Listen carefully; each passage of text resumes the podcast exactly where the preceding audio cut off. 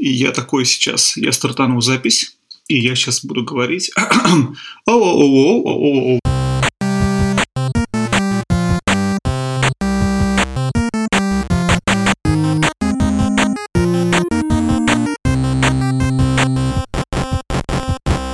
Всем привет, с вами Женя и Вадим, и десятый выпуск подкаста про игры.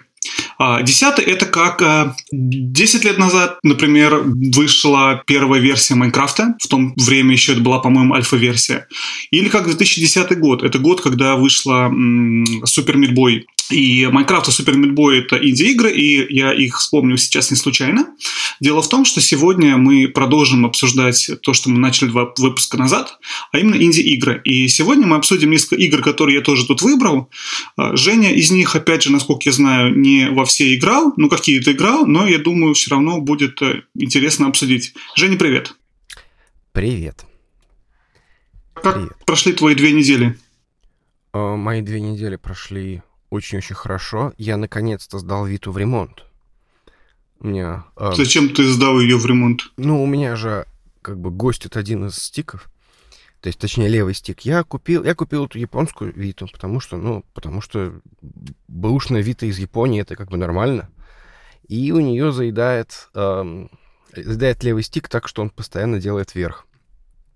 И очень смешно скачет курсор. Я пытался играть в 10 Final Fantasy, и я умудрился проиграть один большой босс-баттл, потому что так получилось, что я вместо того, чтобы вылечить одного из своих героев, случайно подлечил немножко босса. И, ну, в общем, после этого я сказал, хватит, это значит хватит. Но сам я побоялся, потому что я не уверен, что у меня руки совсем растут из правильного места. То есть можно было бы, конечно, купить этот э, стик на eBay и самому там разобрать, поменять. Но я что-то как-то не решился, посмотрел все эти мануалы, так все немножечко страшно выглядит. Поэтому думаю, ладно, пойду отнесу. Там смешная история, как я искал людей, которые могут это сделать. А, никто работать, конечно, не хочет. Ну, точнее, не то, что это не, не так, в общем, короче. Сложно найти было людей, которые могут это сделать прям хорошо и, и правильно, но я надеюсь, что мне вот в течение недели ее вернут, и у меня будет нормальная Вита. Но при этом ремонт стоил половину Виты. Эм, мораль не покупайте бэушные девайсы с Японии или что? Которые Sony делала, да. Да, не надо делать. Не надо этого. Ой, Евгений. Слушай, Евгений очень любит Sony, как мы уже обсуждали, и это каждый раз всплывает по любому э, поводу. У нас сегодня будет очень спорный выпуск. У нас сегодня будет прям очень-очень спорный выпуск. Я вот прям okay. чувствую. Вот, кстати, продолжая тему плавающих джойстиков, у меня точно такая же проблема со свечом. Вначале левый у меня джойстик э, также двигался, а потом оказалось, что еще и правый. Я долго не мог понять, почему, а потом обнаружил, что это просто ребенок маленький у нас годовалый, который берет эти джойстики периодически и пытается их пожевать. И, видимо, там ее слюни залезают в, это, в джойстики, в джойконы Switch, и, в общем, после этого они начинают гостить. Вот надо что с этим делать, никак у меня что руки не доходит. В общем, я играю прям так, через боль, но, в общем-то, жить можно. Но иногда, когда я закончил не так давно Супер Марио Одиссею, я помню, что была проблема последние вот эти все а, уровни, что у меня все время Марио куда-то сам бежал, сам двигался, и, в общем-то, это мешало игре, но добавляло, создавал определенный челлендж, скажем так. Ну, ладно. Вернемся к теме, выпуск, к теме выпуска. Сегодня, как я уже сказал, мы обсуждаем инди-игры, и э, я, наверное, хотел бы начать с того, что я вот тут пересмотрел фильм, который называется «Indie Game the Movie». В общем, это фильм, который был снят, а, не помню, в каком году, в 2010, по-моему, или 2011. Где-то тогда, в 2010 году, да. И э, они рассказывают там историю трех игр. Они рассказывают историю Брейда, который на тот момент уже вышел и был популярным. Они рассказывают историю э, Супер Мидбой, который в тот момент как раз, момент записи, в общем-то, выходил, и они как раз э, засняли момент, когда он вышел там в Xbox Live Arcade, и они рассказывают историю Fez. А, это игра, которая вышла позднее. И очень интересно, на самом деле, фильм я очень люблю, советую уже не посмотреть. Женя, насколько я знаю, по не так впечатлился этим фильмом. Но мы это обсудим позднее. Сейчас, наверное, хотел сказать, что очень интересную мысль э, говорят разработчики этого, э, ну, разработчики в этом фильме, они все, в общем-то, говорят про то, что им очень не нравятся современные игры, и поэтому они пишут свои. Что они считают игры, которые сейчас выходят, а, вот эти коммерческие игры, которые сейчас выходят, они говорят, что они shitty games, то есть э, дерьмовые игры. И, в общем-то, они такие вот паладины света, которые э, пришли, в общем-то, и наконец-то пытаются сделать игры, игры хорошие, а не вот эти вот коммерческие успешные. И они, вообще-то, объясняют это, что задача игры коммерческой – это покрыть как можно больше аудиторию. Это не создать интересный геймплей, это не создать интересную даже историю, это как можно э, лучше продастся. Что продастся, это не всегда связано с качеством. Ну, да, по аналогии, опять же, как мы обсуждали раз с фильмами инди и не инди. А, Жень, что ты думаешь про вот эту вот идею того, что инди-разработчики – это вот такие вот э, несущие свет паладины, которые э, пришли спасать даже не индустрию, а спасать игры и делать игры хорошие, в отличие от вот этих всех коммерческих а, игр, которые, вообще-то, shitty games. Ты считаешь, что не shitty games? Ты считаешь, что инди-разработчики спасают мир? Ну, нет, я не считаю, что они спасают мир, скажем так. И, опять же, если мы говорим про фильм, то забавный момент, что в фильме как конкретно кульминация происходит в тот момент, когда начинают значит, продавать Super Meat Boy в Xbox Live Arcade, и они переживают, как оно продастся. И они получают деньги, и это как бы такой happy end. То есть тут все равно все замыкается на деньги. Не на то, что им там IGN ставит какой-нибудь там высокий, или там Metacritic дает им какую-нибудь супер мега оценку. Точнее, получается общая оценка по, по, по метакритику. Нет, это именно какой-то финансовый успех. Что, конечно, в принципе, я не считаю, что плохо. И ради бога, пусть будет финансовый успех. Однако э, сказать, что они прям спасают мир, я не могу. Ну, у меня нет ощущения, что это именно такой протест против засилья современных одинаковых игр. Во-первых, этих современных... Стой, стой, Жень, извини, перебью, да. Жень, Жень, Жень, не протест. Протест, вот ты и в тот раз тоже это говорил, я поэтому хочу это сейчас тебе немного перебить. Дело не в протесте. Дело не в том, что мы протестуем против. А это не, это не, не Sex Pistols, которые пытаются показать, что вся музыка говно, а они там сейчас делают протестную музыку. Это, это не протест, это именно акт спасения. Мы сейчас делаем игры хорошие, которые с душой, которые с интересным геймплеем, которые обладают какой-то персоналити, которые а, вот несут в себе что-то новое и интересное, в отличие от игр коммерческих. То есть я вот, вот хочу именно сделать акцент на том, что я не думаю, что инди-игры это протест. Я думаю, протест. Я думаю, что инди-игры это именно, ну, опять же, вот с позиции каких-то таких разработчиков, это вот лучик света в этом, в этом засилии э, экономического говна. Сори, продолжай. Ну, может быть. И опять же, ну, я, я вообще циничный человек. Я считаю, что вот э, под, под соусом вот этих благородных порывов очень хорошо продается всякое такое. И, в общем-то, наверное, говорить о том, что... Ладно, окей.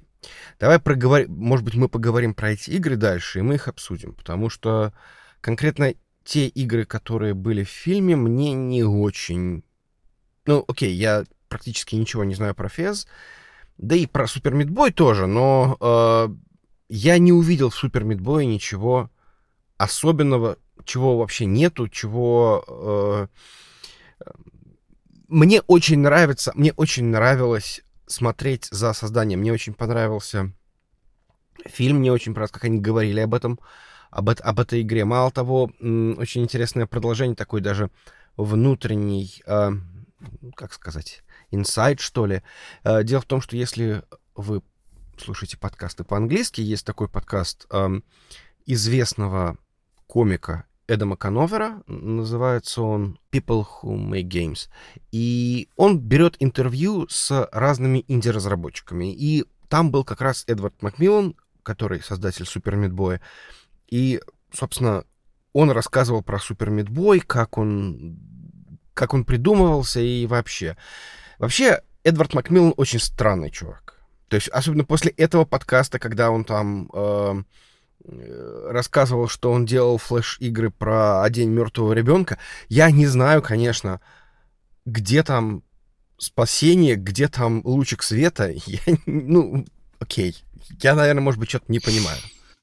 Но есть одна вещь, которая очень интересна, кстати, и она в этом подкасте присутствует. Э, многие разработчики в нем э, об этом говорят. Это прослеживается, что они все очень искренние. То есть они говорят, что они выражают себя, что они выражают, что они творят, они выражают свои чувства какие-то, да, то есть они какие-то креативные вещи делают. В отличие от э, тех коммерческих игр Red Dead Redemption 2, GTA, который, надеюсь, мы сегодня, кстати, коснемся, э, так или иначе. Вот. И, э, я не знаю, там Battle, Battlefield или Battlefront или там что угодно. В общем, в отличие от этих игр, там есть то, что такое personality. Там есть люди, которые стоят за этими играми, которые выражают себя через них. Которые, задача которых не то, чтобы покрыть как можно больше аудиторию, а именно как-то выразить себя, показать что-то, донести какое-то свои чувства, какие-то свои чувства, какие-то свои мысли. Слушай, ну, э, помимо, есть, помимо того, что есть Indie Game Movie, есть, например, какой-нибудь Noclip, да, который снимает тоже фактически такие же полнометражные, ну, может быть, они чуть короче фильмы про разные игры, включая там, например, вот я недавно смотрел по горячим следам после того, как я завершил э, Horizon Zero Dawn, они брали у... Точнее, не брали, а снимали фильм про Герилла. Герилла, да, кажется, студия. Guerrilla Games. И про то, как, собственно, создавался этот самый э, Horizon Zero Dawn. Также я смотрел их фильм про э, Ведьмака и так далее. Ну, чисто теоретически это тоже люди, это просто люди, которые которым приходится доносить свою мысль. То есть они не могут... Это, это слишком большие, крупные проекты, чтобы они могли их сделать в одиночку, чтобы они полностью себя могли выразить. Нет, безусловно, там получается некоторая делегация некоторой ответственности. Но все равно геймдизайнер присутствует, там сторирайтер присутствует, он все равно пишет, он все равно выражает себя. Поэтому я не совсем согласен, что э, это исключительно вот только вот в таком виде можно выразить себя. Нет, это просто такой, ну, отчасти можно сказать, малый жанр. То есть, не пойми меня неправильно, это тоже как бы малый жанр. Э, да, я будет кое-что еще потом сказать. Ты не согласен, что это малый жанр? Нет, совершенно нет. Для меня инди-игры, и, в общем-то, я, я рад, что мы начали с этого момента, с такого более базисного, более фундаментального. Для меня инди-игры – это не то чтобы жанр. Для меня инди-игры – это как раз вот... Э, я, наверное, разделяю вот эту точку зрения про, про некое спасение, скажем так. Потому что я вижу, что каждая из этих студий, каждый из этих э, независимых разработчиков, он, он действительно приносит что-то свое, что-то новое. И вот этого своего нового я не вижу в больших играх, ни в Ведьмаке, ни в RDR, ни в, даже в, в God of War, который, кстати, играл вчера. Вот я не вижу м- за этими играми ну, может быть, God of War, кстати, еще вот как-то куда ни шло, она хотя бы story-based игра. Но про большинство других игр, включая Ведьмака, я не вижу человека за этим, я не вижу какого-то художника, скажем так, да, и я не вижу новых каких-то механик игровых при этом. Это просто какой-то вот скомпонованный из, из популярных кусков проект, комбинированный, задача которого заработать кучу денег. Я согласен, что инди-разработчики тоже хотят заработать деньги, потому что им кушать надо. И, в общем, мы с тобой это, кстати, упомина... Э, вспоминали, да, в прошлом выпуске про инди-игры, в восьмом выпуске. И, э, но тем не менее, я считаю, что есть большая-большая разница между инди-играми и коммерческими играми именно в том, что инди-разработчики в первую очередь хотят выразить себя зарабатывая при этом деньги. Кстати, э, Фил Фиш или кто-то говорил, в общем, в Indie Games Movie, в фильме, о том, что можно пытаться сделать коммерчески успешную игру, но есть большой шанс, что это не получится сделать. Поэтому они выбирают стратегию делать игру, которая им нравилась бы самим. Они выбирают делать что-то, что им близко, что им интересно – надеясь, что это также принесет им деньги. То есть, грубо говоря, когда ты делаешь что-то э, неизвестно, ты, ты получаешь кота в мешке, ты не знаешь, заработаешь деньги на этом или нет. И лучше уж пытаться делать что-то, что доставляет тебе удовольствие, что-то, через что ты выражаешь себя, что-то, что что-то новое приносит в индустрии или повторяет какие-то старые вещи. чем э, ориентироваться тупо на выгоду. И, ну, но при этом, да, им надо есть, им надо пить, им надо что-то делать, э, как-то деньги зарабатывать. И они не могут работать в daytime job и при этом еще и игры писать, потому что это займет бесконечное количество времени. В общем, поэтому, да. Ну, ладно, мы, наверное, все-таки далеко немного зашли в саму э, вот эту вот базисную вещь. Тебе что-то добавить или перейдем к играм? Да, у меня есть кое-что добавить, э, потому что тут я просто хотел бы увести фокус с этого, потому что мы в прошлый раз разобрались, что Инди это Инди бывает разное. И вот я в данный момент читаю книжку Джейсона нашего Шрайера, э, которая называется Blood, Sweat and Pixels.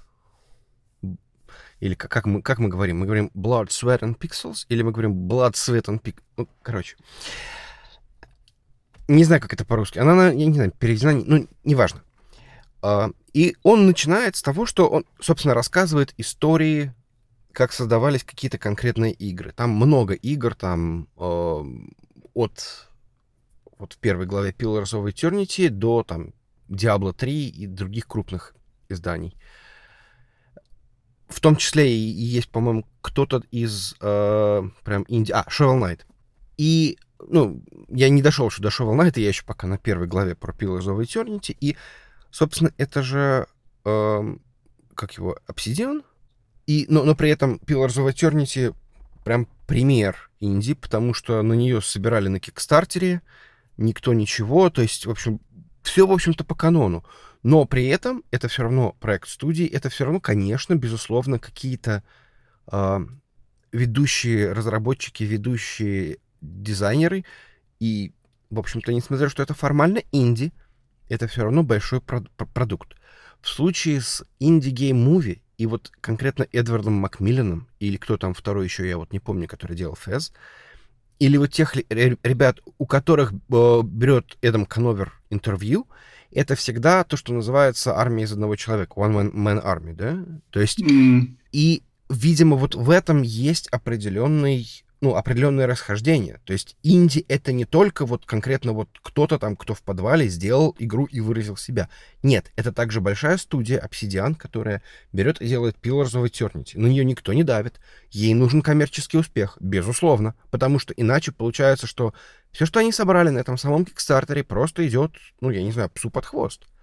И поэтому ну, нет, безусловно, они тоже пытаются выразить себя. Им действительно прикольно сделать классическую игру, классическую изометрическую РПГ. Им действительно здорово, им интересно, они получают от этого удовольствие. Вообще, мне кажется, многие game developer ы зачастую готовы работать, ну, чуть ли не бесплатно, но, ну, не, не, не совсем, конечно. Но, то есть, вот очень многие работают э, в каких-то изданиях. Я слышал, что, например, люди в Blizzard, например, явно не получают достаточно денег, им не хватает денег, но они кайфуют от того, что они работают в Blizzard. Но, опять же, это какие-то непонятные спекуляции. То есть им, естественно, вот просто прикольно. Но, да, но при этом это инди. Поэтому э, вот конкретно в случае с э, Эдвардом, ну, в смысле, вот этими одиночками, которые делают э, игры, я считаю, что в этом есть определенная доля лукавства все-таки. То есть ты говоришь, что из-за того, что этот термин довольно такой всеобъемлющий, нельзя брать всего лишь один элемент этого явления, только игры, которые созданы, грубо говоря, одним-двумя разработчиками, и за счет этого одного элемента описывать всю систему, все, все, все понятие инди-игры, потому что инди-игры это не только один-два разработчика, но иногда еще студии по 10, 20, 30, 40, 50, 100, 200 человек, угу. которые все так же инди. Именно. Ну, звучит, наверное, разумно, соглашусь. Ну, давай, наверное, перейдем все-таки к, к самим играм. Давай. И первая игра, которая у меня записана, на самом деле даже не игра, а несколько игр, это игры студии The Game Company. А, это игра Flow, которая вышла в шестом году. Потом они выпустили Flower и Journey. Это, на самом деле, интересная очень э, студия и очень интересные игры. Я очень люблю их произведения. И я почитал про них на Википедии немножечко. Но, Жень, ты, кстати, играл во Flow или Flower или Journey? Что-нибудь из этого знаешь? Я не совсем... Я точно не играл вот в первые две. И нельзя сказать, что я играл прям конкретно в Джорни. Но я очень много смотрел Джорни. Так получилось, что был какой-то вечер, мы были у друзей, и вот чтобы развлечь детей, им дали геймпад, и там, значит, была Джорни, и я смотрел на нее. Очень долго. Ну, как-то я в нее залип тоже как бы вместе со всеми остальными детьми, и вот мы сидели и играли в эту самую Джорни. То есть сам я в нее физически не нажимал, но вот какой-то конкретный кусочек вот мы играли вместе. Ну, что я могу тебе сказать? Это мне показалось, я не знаю, почему-то почему мне показалось, что это немножко уныло, но в целом очень медитативно. То есть это очень медитативно, и ощущалось, что это как будто вот никогда не кончится. То есть это была игра, которая ощущала, что она никогда не кончится. У нее нет каких-то отрывков, что-то постоянно происходит, меняется. Я не могу сказать, что меня прям очень сильно впечатлило. Хотя она, безусловно, была очень красива по тем временам. Это было что-то действительно очень необычное в визуальном смысле этого слова. Давай, наверное, стоит описать эти игры, о чем речь, и почему, собственно, я их э, взял, потому что первая игра Flow вышла в 2006 году, черти когда, задолго до Braid ов, Майнкрафтов и всех остальных. И, в общем-то, из игр, которые я выделил, которые хотел бы сегодня обсудить, она исторически была э, самая первая и э, Flower, Flower вышла на три года позже, в 2009 году, и Journey вышла еще на три года позже, в 2012. Но, в общем-то, в чем идея? Flow, если не играли, это была игра на PlayStation 3 и PSP, если память не изменяет. И ты там управляешь таким каким-то вот таким организмом, который плавает в воде, который ест другие организмы, от этого растет. На самом деле подобных игр позже точно вышло энное количество. Кстати, может быть, и было. Я, я не знаю подробности. Но, в общем-то, Flow была очень такая известная и как-то очень такая обсуждаемая в тот момент, потому что она какая-то была интересная такая концепция, что у тебя как-то вот растет вот этот вот э, твой организм, ты переходишь там с уровня на уровень, и ты, в общем-то, управляешь какой-то, я даже не знаю, как они это называют. Подожди, подожди, подожди, ну это же спор. Нет, спор, спор у тебя более глубокий. У тебя в споре же этот самый э, там двигается, у тебя появляется 3D, там, и ты там управляешь этими чувачками, и ты их сам создаешь какие-то. А здесь ты просто, короче, я прочитал сейчас, кстати, открыл в Википедии, пишет, что вначале это была флеш-игра вообще потом и пересдали под э, PS3. Ну, на самом деле, да, я, кстати, не помню, что, что было. Я помню, что в споре было какие-то три, три больших элемента, которые звучит... Я не помню, первый, по-моему, был похожий, кстати, да, что-то такое. Угу. Тоже там как-то что-то такое ел и как-то рос. Наверное, не помню. Спор вышел позднее, если память не изменяет. Но я могу ошибаться. Ну да, а... спор это 2008, наверное. Может быть, да. Важный момент, кстати, про, про э, э, The Game Studio, что у них есть такой писанный, короче, подход к созданию игры. Они всегда пытаются фокусироваться не на том, что в игре происходит, а они фокусируются на э, эмоциональном фидбэке, на каких-то ощущениях, которые игрок должен испытывать, играя в их игры. То есть их задача — это эмоциональный э, отклик, а не геймплей. То есть они начинают планировать игру, как, по крайней мере, про них написано. Они начинают планировать игру с того, что они представляют, какой эмоциональный опыт они хотели бы игроку дать. Исходя из этого, уже дальше, в общем-то, делают всю игру, планируют, придумывают что-то такое. Все три игры, они, в общем-то, я считаю, очень хорошо справляются с этой, э, с, с, этой, с этой идеей. Flow, может быть, самое первое, меньше всего это выполняет Потому что она была первая, ее сделали вот эти ребята, их двое там было. А, не помню, как их зовут, к сожалению, но суть не в этом. Мальчик и девочка. Они заканчивали университет, и, в общем-то, они это сделали э, как такую группу, знаешь, в старших курсах колледжа. А, но если брать, например, Flower, Flower – игра, в которой ты управляешь листочком, который, лист, э, лепесточком, sorry, который летает по полю, и пролетая, ты там, не знаю, пролетаешь сквозь какие-то другие цветы, и у тебя там количество лепесточков прибав... ну, к тебе прибавляется, и ты потом будешь большим таким вых... выхрем лепестков. И они с самого начала показывают эту игру, что это игра, которая позволяет тебе после трудного рабочего дня переключиться и почувствовать вот это ощущение свободы. То есть ты, может быть, живешь в каком-то городе, в мегаполисе, в, в многоэтажном доме, в, в шивенькой квартирке на каком-то этаже, а тут ты запускаешь этот флавр, значит, и переносишься вот в это вот поле, и ты как-то вот летаешь по этому полю. И на самом деле ощущение свободы, они, она очень хорошо передается в этой игре. Я игру начал играть и прошел, в общем-то, залпом, потому что мне тогда очень хотелось вот это ощущение свободы. Мне очень хотелось испытать это, и она очень хорошо легла на мои те тогда потребности, скажем так, да. И я остался супер доволен. Я прошел после этого еще один раз – Два раза я проходил. Она выходила на PS3, потом перевыходила на PS4 и на Vita, если не изменяет. Ну, в общем-то так, да. Очень остался доволен игрой.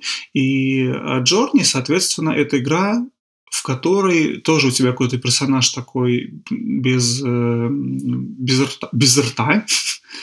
вот. Какой-то странный такой персонаж, который ходит по каким-то там пескам, и, грубо говоря, он движется к какой-то горе со светом. Journey интересна тем, что в ней нет, ничего не объясняется, нет никаких слов, ничего, никаких... Ну, кстати, Flower то же самое, у тебя никаких кнопок нету. Ты просто там всего одна кнопка, лететь вперед. И, и чтобы управлять персонажем, двигать лево-право, ты должен сам гейм, геймпад двигать лево-право. И ты, в общем-то, узнаешь в процессе игры, потому что ты пытаешься что-то сделать, нажимаешь на все кнопки, что-то как-то потом начинаешь понимать, как все это работает. В Джорд, например, то же самое, тоже никакого объяснения, ни туториала, ничего, это просто раз, у тебя запускается игра, даже нету, по-моему, там тайтла игры. Ты там старт нажимаешь, и там запускается она, и, в общем-то, и все, и сразу у тебя этот чувак в пустыне, ты пытаешься понять, что надо делать.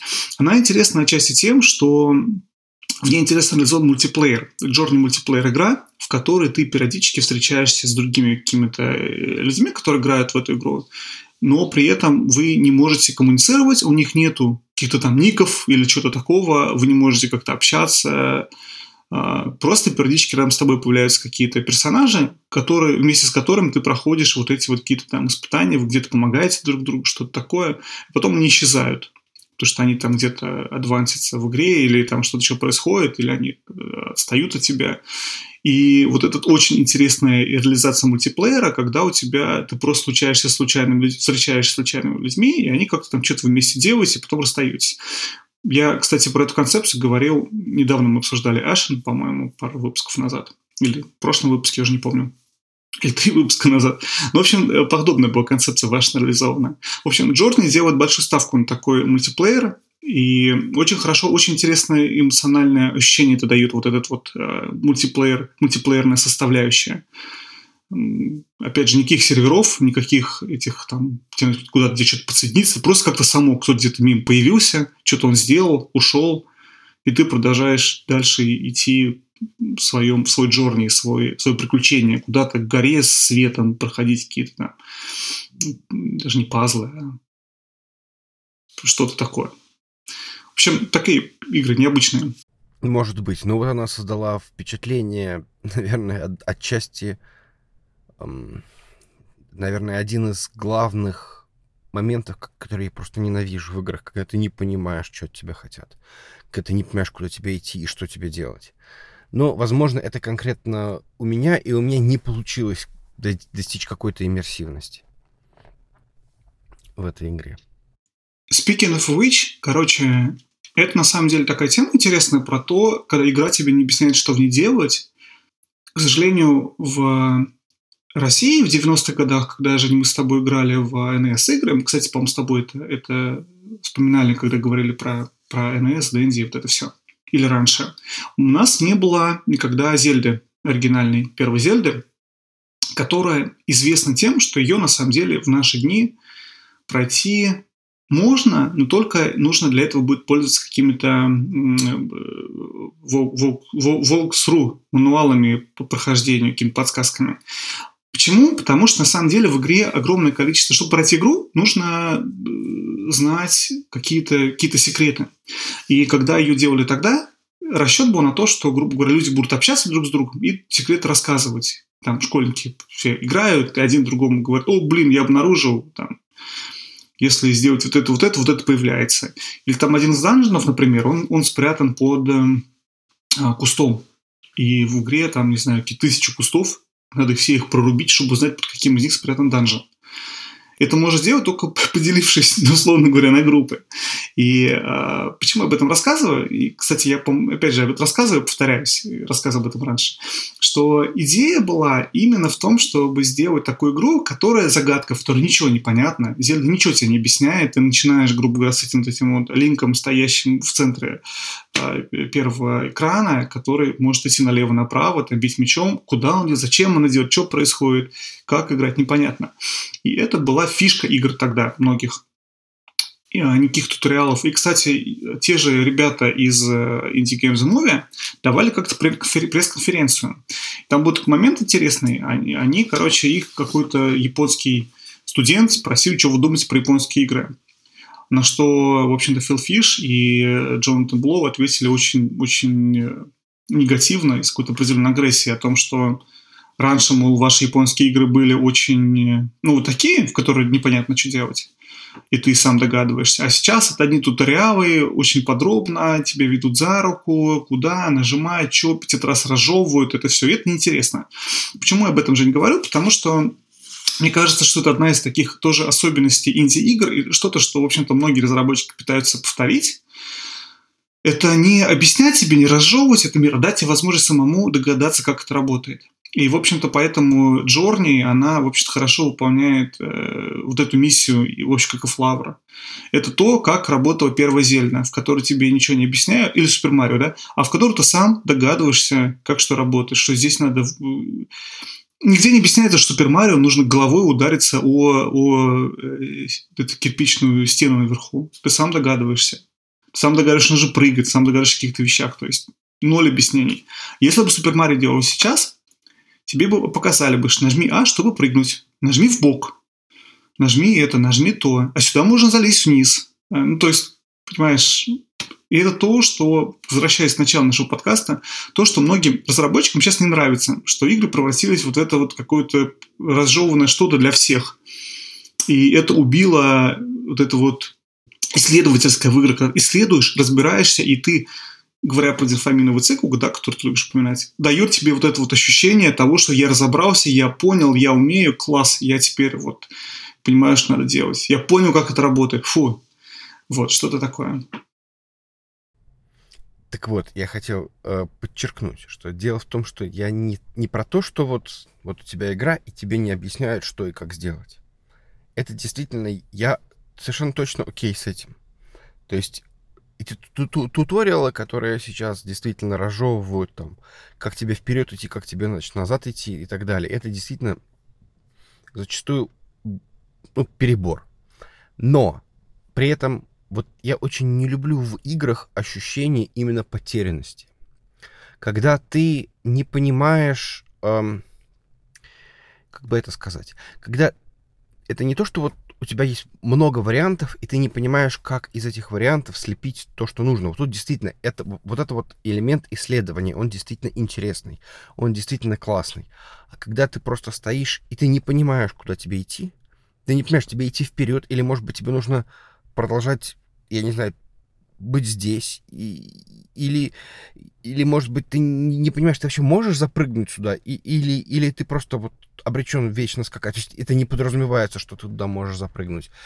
Например, это вот, вот, вот это ощущение, оно дает скорее, ну, я не знаю, некоторое ощущение фрустрированности, что ли, об, обман, обман себя, обман ожиданий, ну, как бы зачем так? То есть вот это, это то, что меня расстраивает. Я, кстати, об этом буду еще сегодня говорить, но уже про... Когда мы будем говорить про то, то во что мы играли. То есть это то, что у меня вот осталось по ощущениям от Джорни. То есть я помню, у меня, по-моему, дочка скакала с, ну, какой-то, типа, дом не дом, нагромождение каких-то блоков, и вот я не знаю, минут, наверное, 15 скакали, пытаясь понять, можно ли идти дальше, или это можно все перепрыгнуть, или, или, или есть здесь что-то интересное или нет. То есть мне кажется, что это как-то действительно не дает какого-то, ну, я не знаю, удовлетворения, что ли. Ну, по крайней мере, точно не, не приносит удовлетворения мне. Но это как бы уже вопрос вкусовщины. Но есть, опять же, вероятно, что здесь вопрос даже не вкусовщины, а вопрос того, насколько ты готов э, коммитить время в игру. Потому что, опять же, про Зельду, про то же, да, и этот момент, сейчас, если Зельда бы вышла, то, ну, первое, да, то никто бы в нее не играл, никто бы не тратил время разбираться, под каким кустом этот данжен, да, то есть очевидно, что современному игроку в современном мире игры это не интересно, ты не готов тратить на это время. И большинство современных игроков, и, наверное, большинству, особенно детей, которые привыкли к, к Fortnite, которые привыкли к microwave mentality, то, что называется, то, что ты привык, да, что у тебя микроволновая печь, которая очень быстро разогревает. И ты мыслишь, что ты хочешь все, что было как микроволновая печь. Ты нажал на кнопку, у тебя быстро ролик запустился, быстро закончился, никаких трехчасовых фильмов, ролик на YouTube 10 минут максимум, никаких подкастов, потому что слишком долго. Э, очень хочешь, все было быстро, разжевано, пью, и то же самое в играх. Никаких вот этих хорошо. Поэтому, наверное, Journey очевидно игра не для всех, но это игра для тех, кто, наверное, хочет вот эти вот сложные experience ы, который готов потратить время разобраться.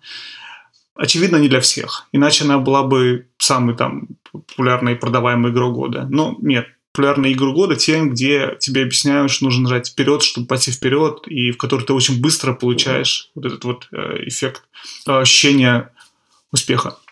Мне правда кажется, женщина, на самом деле, если бы ты дал Джорни больше времени, она бы тебе, возможно, понравилась бы. Но при этом, возвращаясь к, про, к идее про Зельду, да, что в наши дни, когда у тебя так много игр, сделать игру, в которой надо что-то разбираться, и она при этом, может быть, не успела тебя до этого заинтересовать, это, это вещь рисковая, и понятно, что не совсем это сработает. Ну, окей. Так, слушай, мне кажется, мы засиделись на Джорни. Поехали дальше. Что у тебя? Да, да, да, да, да, безусловно, да, да, извини, пожалуйста. А, следующая, на самом деле, игра, которую я выделил, это а, World of Goo. Ты играл в World да, of Goo? Я играл в World of Goo. А, мало того, World of Goo была в самом, по-моему, первом Humble Bundle. Хотя, может быть, я ошибаюсь. Может быть, она была в комплекте какого-нибудь Mac Bundle или что-нибудь в этом духе. То есть я ее купил в, в рамках какого-то bundle, и это было bundle а, это было очень прикольно. Это одна из, наверное, моих любимых инди-игр. Я не могу сказать, что я ее прям прошел или что-то вот в этом духе, но э, я в нее играл многие-многие часы. И действительно ее люблю. Мало того, мне очень нравилось почему-то эстетика, мне очень нравилась музыка. Не знаю, я World of Goo, наверное, люблю.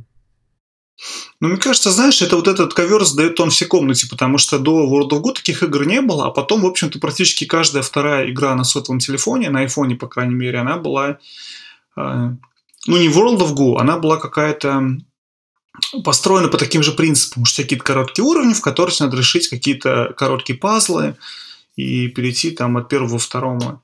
И игр подобных World of Go появилось великое множество. Но когда она вышла, она была первой.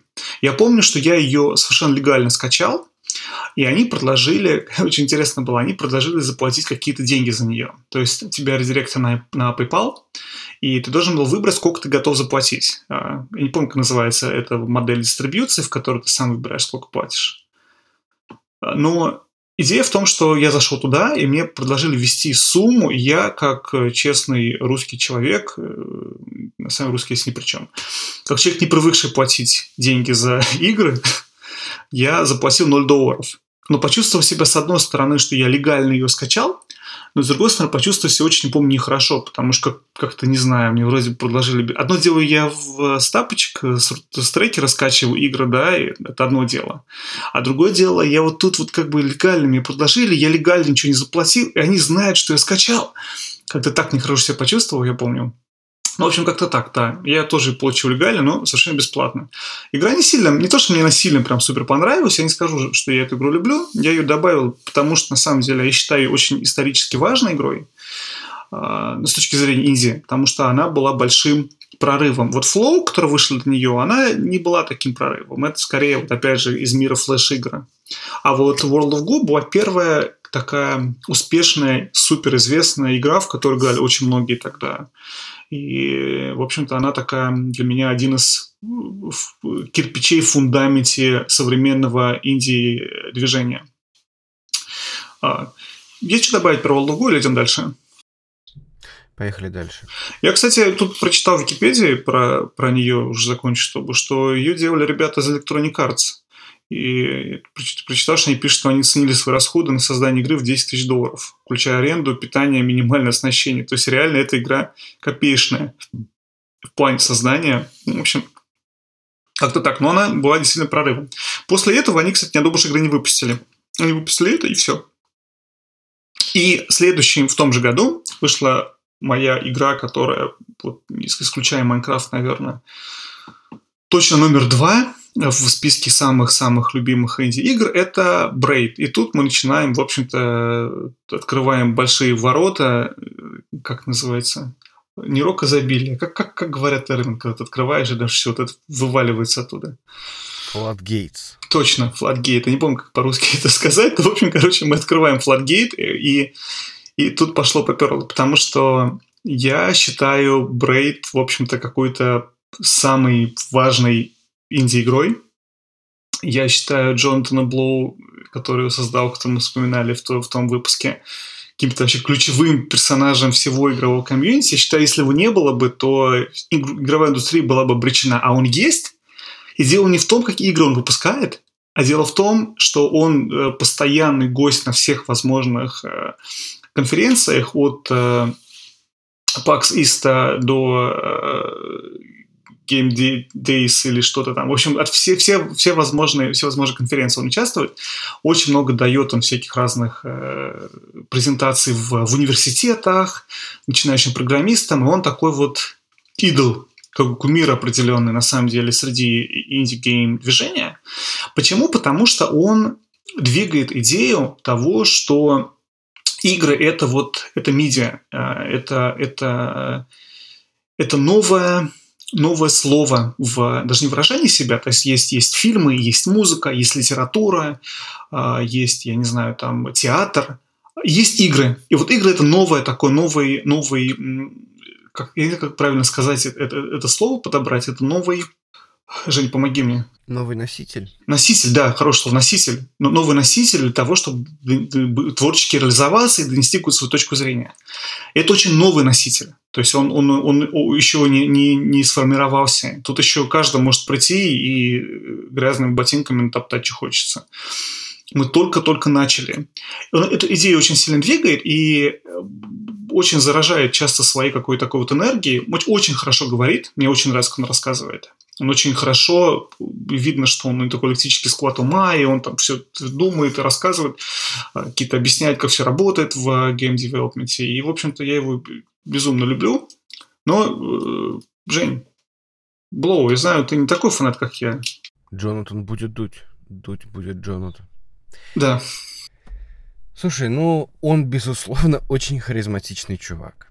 Безусловно, его очень прикольно слушать. И, безусловно, он является... Я абсолютно с тобой согласен. Это, безусловно, кумир всего инди-движения. Мало того, даже не то, что кумир, это лицо инди-движения. То есть любой инди-разработчик хочет быть как Джонатан Блоу. Давай посмотрим, что сделал Джонатан Блоу. Джонатан Блоу сделал две игры. Две игры. Ну хорошо, сейчас, по-моему, какая-то третья. Где-то там на горизонте. Но, в принципе, он сделал две игры. Одна из которых действительно клевая, наверное, была. Сейчас не знаю. Точнее, я в рамках подготовки к этому подкасту пошел в нее поиграл. И она действительно, наверное, вот, вот по меркам 2000 какого там, восьмого года, в каком она вышла? В восьмом году?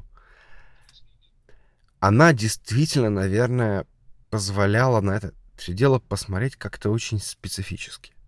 Во-первых, там очень много эм, отсылок к Супер Марио. Вообще, они все почему-то очень часто, все эти эм, одиночки-разработчики очень любят цитировать классические нинтендовские title ы.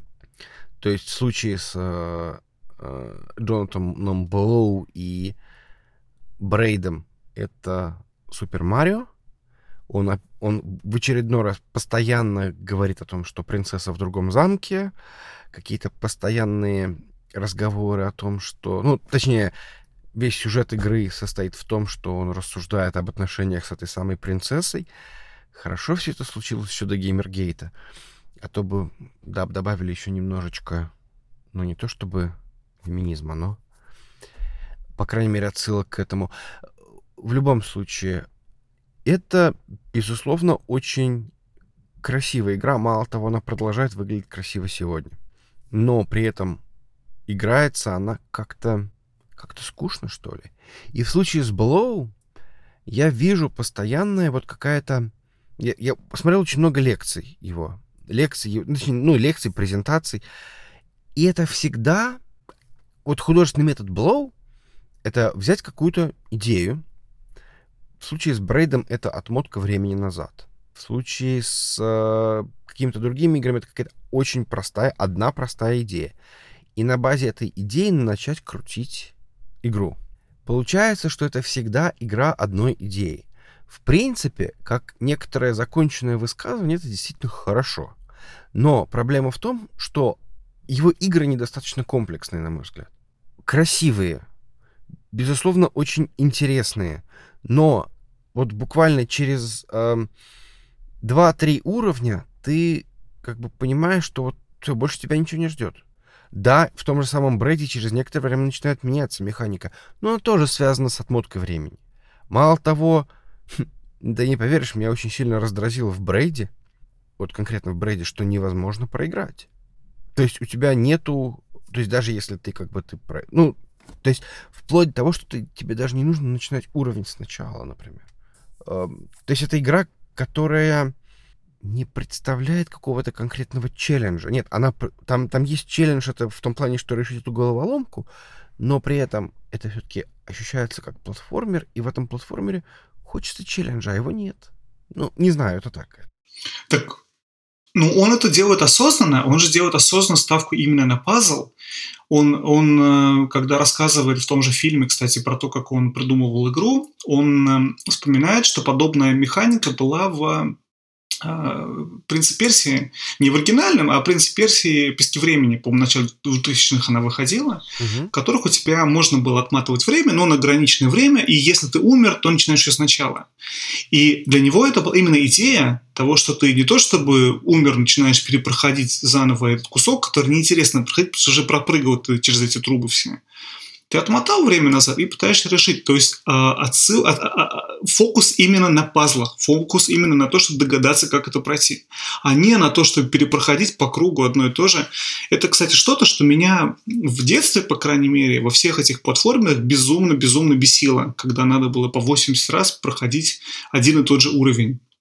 Я не из тех, кто любил это делать. Для меня брейд поэтому стал отчасти какой-то вот м- таким откровением именно потому, что он позволял мне играть в платформер и не переживать из-за того, что я умер. Потому что я нажал кнопку перемотки назад, я промотал назад, я заново перепрошел вот этот кусок. Я, кстати, почему-то совершенно, когда Брейд играл, совершенно личное какое-то такое переживание, я его прочитал про него, и я прочитал про него такой интересный отзыв, который очень сильно срезонировал со мной тогда, про то, что это такой мрачный, депрессивный Супер Марио, в котором ты, короче, этот чувак, и он очень много бухал, он больно алкоголизмом, короче, и вот эта девушка от него ушла, и, в общем, он идет как-то ее возвращать, но при этом он э, по дороге меняется и что-то понимает для себя. И вот эта вот вещь, которая в играх на тот момент для меня, я ее не видел никогда нигде ни разу. Ни в Супер Марио в старых, ни в Call of Duty того времени. Вот такой драмы в играх тогда не было. И поэтому для меня это было вау, это охеренно, надо срочно качать, надо срочно играть, бросать все, потому что мне тогда это показалось совершенно выдающееся.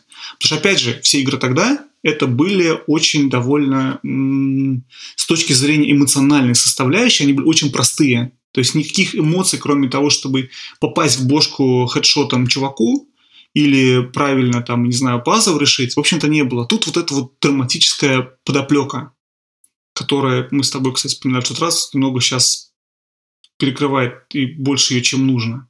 Вот, как-то так. И сейчас, сори, я закончу, да, и там прокомментируешь, если еще сказать. И я помню, что я ее скачал, играл в нее там до трех ночи, а утром пошел на работу, совершенно невыспанный, и у меня вот эта промотка времени в голове, она у меня как-то так засела в голову, что я как-то начал мыслить и думать о том, что, блин, вот классно, если можно было бы любую вещь так в жизни так как-то назад промотать. Как-то очень, очень, очень крепко она засела мне в голову тогда. Я прям э, реагировал на это очень сильно. Что думаешь? Не, ну я опять же согласен. Я, я согласен, что вот по меркам 2008 года это, наверное, действительно была очень классная идея. Мало того, мне кажется, для 2008 года еще и воплощение было просто шикарное. То есть это была игра, которая выглядела достойно. Ну, она была, конечно, двумерная, и в ней ничего такого не было, но при этом как бы это выглядело достойно, это красиво звучало. Тут был сюжет. Я, правда, не помню, насколько я конкретно в 2008 году мог проникнуться сюжетом, потому что он был по-английски, наверное. И я его, конечно, читал, но, видимо, я не понимал нюансов. Но проблема в том, что... То есть у, у меня ощущение такое, что я э, говорю, в рамках подготовки к этому подкасту, я ее опять скачал и начал играть. И оно как-то вот, я не могу сказать, что оно вот, вот в 2019 оно играется так же, как в 2008. Ну, я не знаю, как бы, вот вы, можно сказать, что оно не выдержало проверку временем. Если это не выдержало проверку временем, то эм, хороша ли эта игра? Не, наверное, она хороша но при этом как-то вот, вот, вот меня это вот, вот, вот, вот немножко меня это смущает. Хотя, может быть, это я. Может быть, может быть, это э, я поменялся и уже как-то не так, и на, на все это дело смотрю. Те же самые идеи были высказаны, ну, я не знаю, например, в том же Life is Strange. Там тоже перемотка времени назад, там тоже изменение решения и те же самые проблемы, та же самая драма. Не, ну там нет девушки, которая ушла, и проблемы с алкоголем, но это не важно. Это как раз действительно тоже такой Спустя... эмоциональный... Спустя много лет, Жень, ну не, не, нельзя, не, не честно так сказать, что эта игра дерьмовая, потому что 10 лет спустя вышла игра, которая взяла механику из этой игры.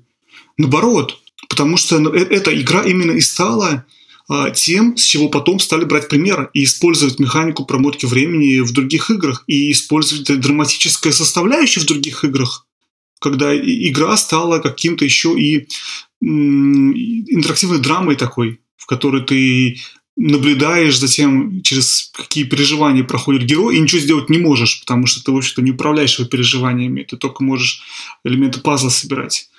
И мне кажется, вот именно этим она и, и потрясающая. Хотя я понимаю, что да, вот с точки зрения сейчас, 11 э, лет спустя, игровая механика уже была использована много раз, да, и, и ну, в этом-то и есть ее крутость, что она стала первой. Разве нет? Ну, на... да, я согласен. Я согласен, что Брейд клевая тем, что она была прям реально прорывом.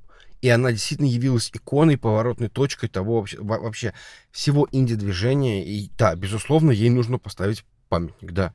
Я, я, я абсолютно согласен. Я не спорю. Я не спорю. Просто я хотел сказать, что она чуть-чуть сейчас, ну, то есть если дать современному игроку, который никогда не играл в Брейд, дать эту игру и сказать, смотри, это было гениально. И он поиграет и скажет, но нет. Только понимая, что это вот там 2008... Ну, если у него этого контекста нет, то он тоже этого не поймет. Ну, мне я с тобой согласен, же, я с тобой согласен. Но мне кажется, если ты сейчас современному зрителю, ребенку покажешь э, «Звездные войны», четвертую часть, скажешь, это было так круто, он скажет, а что такая графика дерьмовая, почему такая картошка в небе летит, с, с палками воткнутый корабль изображает, в этом крутого? Вот ты посмотри какой-нибудь космический Звездные войны, не знаю, там последние, которые выходили. Вот это круто. А вот то, что тогда было, это не круто, потому что все, в общем-то, фуфельно, и все какие тряпка ходят, и какая чушь. Ну, мне кажется, что так. Но, опять же, я при этом с тобой согласен, да. Может, игра не well. Может быть, она не прошла проверку временем определенную. Отчасти потому, что многие ее элементы так или иначе растащили на что-то. Ну, у меня совершенно другой, у меня совершенно противоположный опыт по поводу Звездных войн. Я показывал Звездные войны как одному ребенку, так и другому, и оба ребенка зафанатели, и они смотрели их в... Ну, то есть смотрели классические серии, и, в общем-то, это их совершенно не останавливало, и, в общем-то, все, всем все нравилось. Это мы уже с женой смотрели, и говорили, боже, как это все как это все оказывается страшно выглядит на текущий момент. Нет, детям это было абсолютно нормально. Я согласен, потому что дело в порядке. Если бы ты вначале детям показывал энное количество современных фильмов про космические эти самые, а потом показал бы «Звездные войны», то они сказали бы, э, а если ты вначале сразу показываешь «Звездные войны», то не имея чего-то с чем сравнить, как-то так. Ладно, давай закончим про Брейд. Одну вещь хотел сказать еще про, про Блоу. В фильме об этом рассказывается хорошо, про то, что э, Блоу испытывал колоссальную депрессию по поводу того, что люди не поняли игру. Как, как он, по крайней мере, для себя решил. Именно потому, что он вложил в, в игру очень много вот этого драматического оттенка какого-то, но при этом все ревью, ну, многие ревью игры, там многие обзоры на, на YouTube, который тогда появился, они были такие, на поржать. О, смотри, а, чувак падает, короче, но не умирает, ха-ха, мы же время отмотать. И для него это почему-то было очень болезненно, потому что он, он как-то вот вложил в эту душу, в вот эту историю, в глубину какую-то, да, такую, она как-то была не понята людьми. И как в фильме объясняется, что это было тогда очень известный такой момент, что стоит хоть где-нибудь написать хоть что-нибудь про эту игру, придет Блоу и обязательно ставит комментарий, что вообще все это не так. То есть он запустил игру, дальше он в течение где-то полгода или год просто мониторил везде, что он пишет хоть слово про эту игру, ходил и объяснял, почему все все не так поняли. Очень, очень он личностно, очень персонально, очень болезненно переживал то, как люди игру воспринимают. Очень интересный такой, на самом деле, э, кусок истории, мне кажется. Очень много, наверное, объясняющий. Ну, это интересно, да, но, опять же, как бы не очень хорошо говорит об игре. To be honest, ну, надо сказать. То есть, если нужно что-то еще и объяснять, то... Ну и потом, как бы, там история отдельно, геймплей отдельно. Я, я с тобой согласен. Я с тобой согласен. Опять же, ты смотришь с точки зрения игры сегодняшней, 19 года, если бы сейчас такое вышло бы, то да, это плохой геймдизайн, там, или, не знаю, плохо доносит. Это, это такое первое перо. Ну, ладно, фиг с ним, с Брейдом обсудили примерно. Есть что еще про Брейд добавить? Потому что еще хочу пару слов про Витнес сказать, следующую игру э, Blow. Да, я, кстати, не видел и не играл в Витнес, поэтому давай про Витнес. Блин, Витас на самом деле получила 10 баллов в IGN, 10 из 10, это максимальный вообще возможный балл. Супер огромные, э, супер позитивные отзывы. Очень много у игры фанатов. Игра необычная. Грубо говоря, ты в ней... А, ты играл в Мист, Жень? Старую игру досовскую Мист? нет. Ты на острове там что-то решаешь. Суть не в этом. Короче, ты тоже на острове. Да, я знаю, но не играл. Ты тоже на острове, и, грубо говоря, ты не знаешь, что происходит на этом острове. А, и ты ходишь там от двери, скажем так, двери. Там есть такие некие, как бы объяснить, такие панели, в которых ты можешь рисовать Короче, решать какие-то пазлы. И решая пазлы, ты открываешь э, какие-то новые пути на карте, скажем так. То есть, грубо говоря, там дверь открываешь, там, а тебе там еще какой-то пазл. Пазлы все одинаковые. Тебе нужно чуть ли не пальцем, условно говоря, да, и если ты играешь, есть iOS-версия игры, под iPhone, по крайней мере, не знаю, под iPad, наверное, тоже, может быть, есть. Грубо говоря, ты должен прям именно пальцем прорисовать определенную, э, скажем так, картинку, там, провести как, как знаешь, как в лабиринте в таком нужно прессовать от точки А к точке Б дорожку. А по определенным правилам, опять же, в игре ни хера не объясняется, по каким правилам надо прессовать. Игра интересна тем, что э, тем, что, короче, в ней пазлы выполнены совершенно невероятным образом, и иногда, то есть ты приходишь к этой панели, и ты совершенно в принципе не понимаешь, что нужно сделать. И ты потом видишь, что для того, чтобы, грубо говоря, нарисовать на ней что-то, ну, чтобы понять, что мне нарисовать, ты видишь, что где-то сбоку тень от дерева падает таким образом, что это похоже на вот эту линию. Ты точно так же обрисовываешь линию вот этой панели, и она у тебя открывается. В ней очень много таких совершенно супер неожиданных, супер не, необъяснимых, скажем так, пазлов, и этим она, и, в общем-то, и известна, потому что иногда тебе надо рисовать просто в воздухе, например, потому что ты видишь, что арка над рекой, а, и, я не знаю, дым из трубы, и что это такое, тоже напоминает тебе как-то вот эту панель. И ты берешь и прям по воздуху рисуешь, и у тебя что-то еще открывается. Этим она и уникальна тем, что у нее нету, нету определенной такой вот канвы. нету, нету объяснения. И там пазлы, знаешь, такой вот вызов для самых, самых упертых, самых умных, самых догадливых, которые могут увидеть в, в форме неба что-то, что позволит понять, как пазл надо решить какой-то. И нигде, опять же, не объясняется. Никто не говорит тебе, что вот этот пазл, он связан с небом, а вот этот пазл связан с деревом, а вот этот пазл связан с чем-то. Это просто вот... И это, наверное, такой, знаешь, это Dark Souls для любителей головоломок. Наверное, так. Потому что вот, вот масштаб... Нет. Ты не играл в Hellblade Senua's Sacrifice, нет? Я все мечтаю, кстати, поиграть, и руки не доходят. Это, вот, это, вот это на самом деле э, Dark Souls для любителей головоломок. Потому что там как раз вот... Нет, это в смысле... Э, не знаю, можно ли назвать это инди-игрой, тем более сейчас студия принадлежит Microsoft. Ну, кстати, это, это инди-игра. Я, тебе, я вот недавно прям читал спор на эту тему, что это инди-игра. Ну, короче, смысл в том, что э, я начал в нее играть, и я в какой-то момент времени понял, что я... Ну, в смысле, эта игра, она, видимо, очень хорошо должна зайти лю- людям с действительно с какими-то психологическими расстройствами.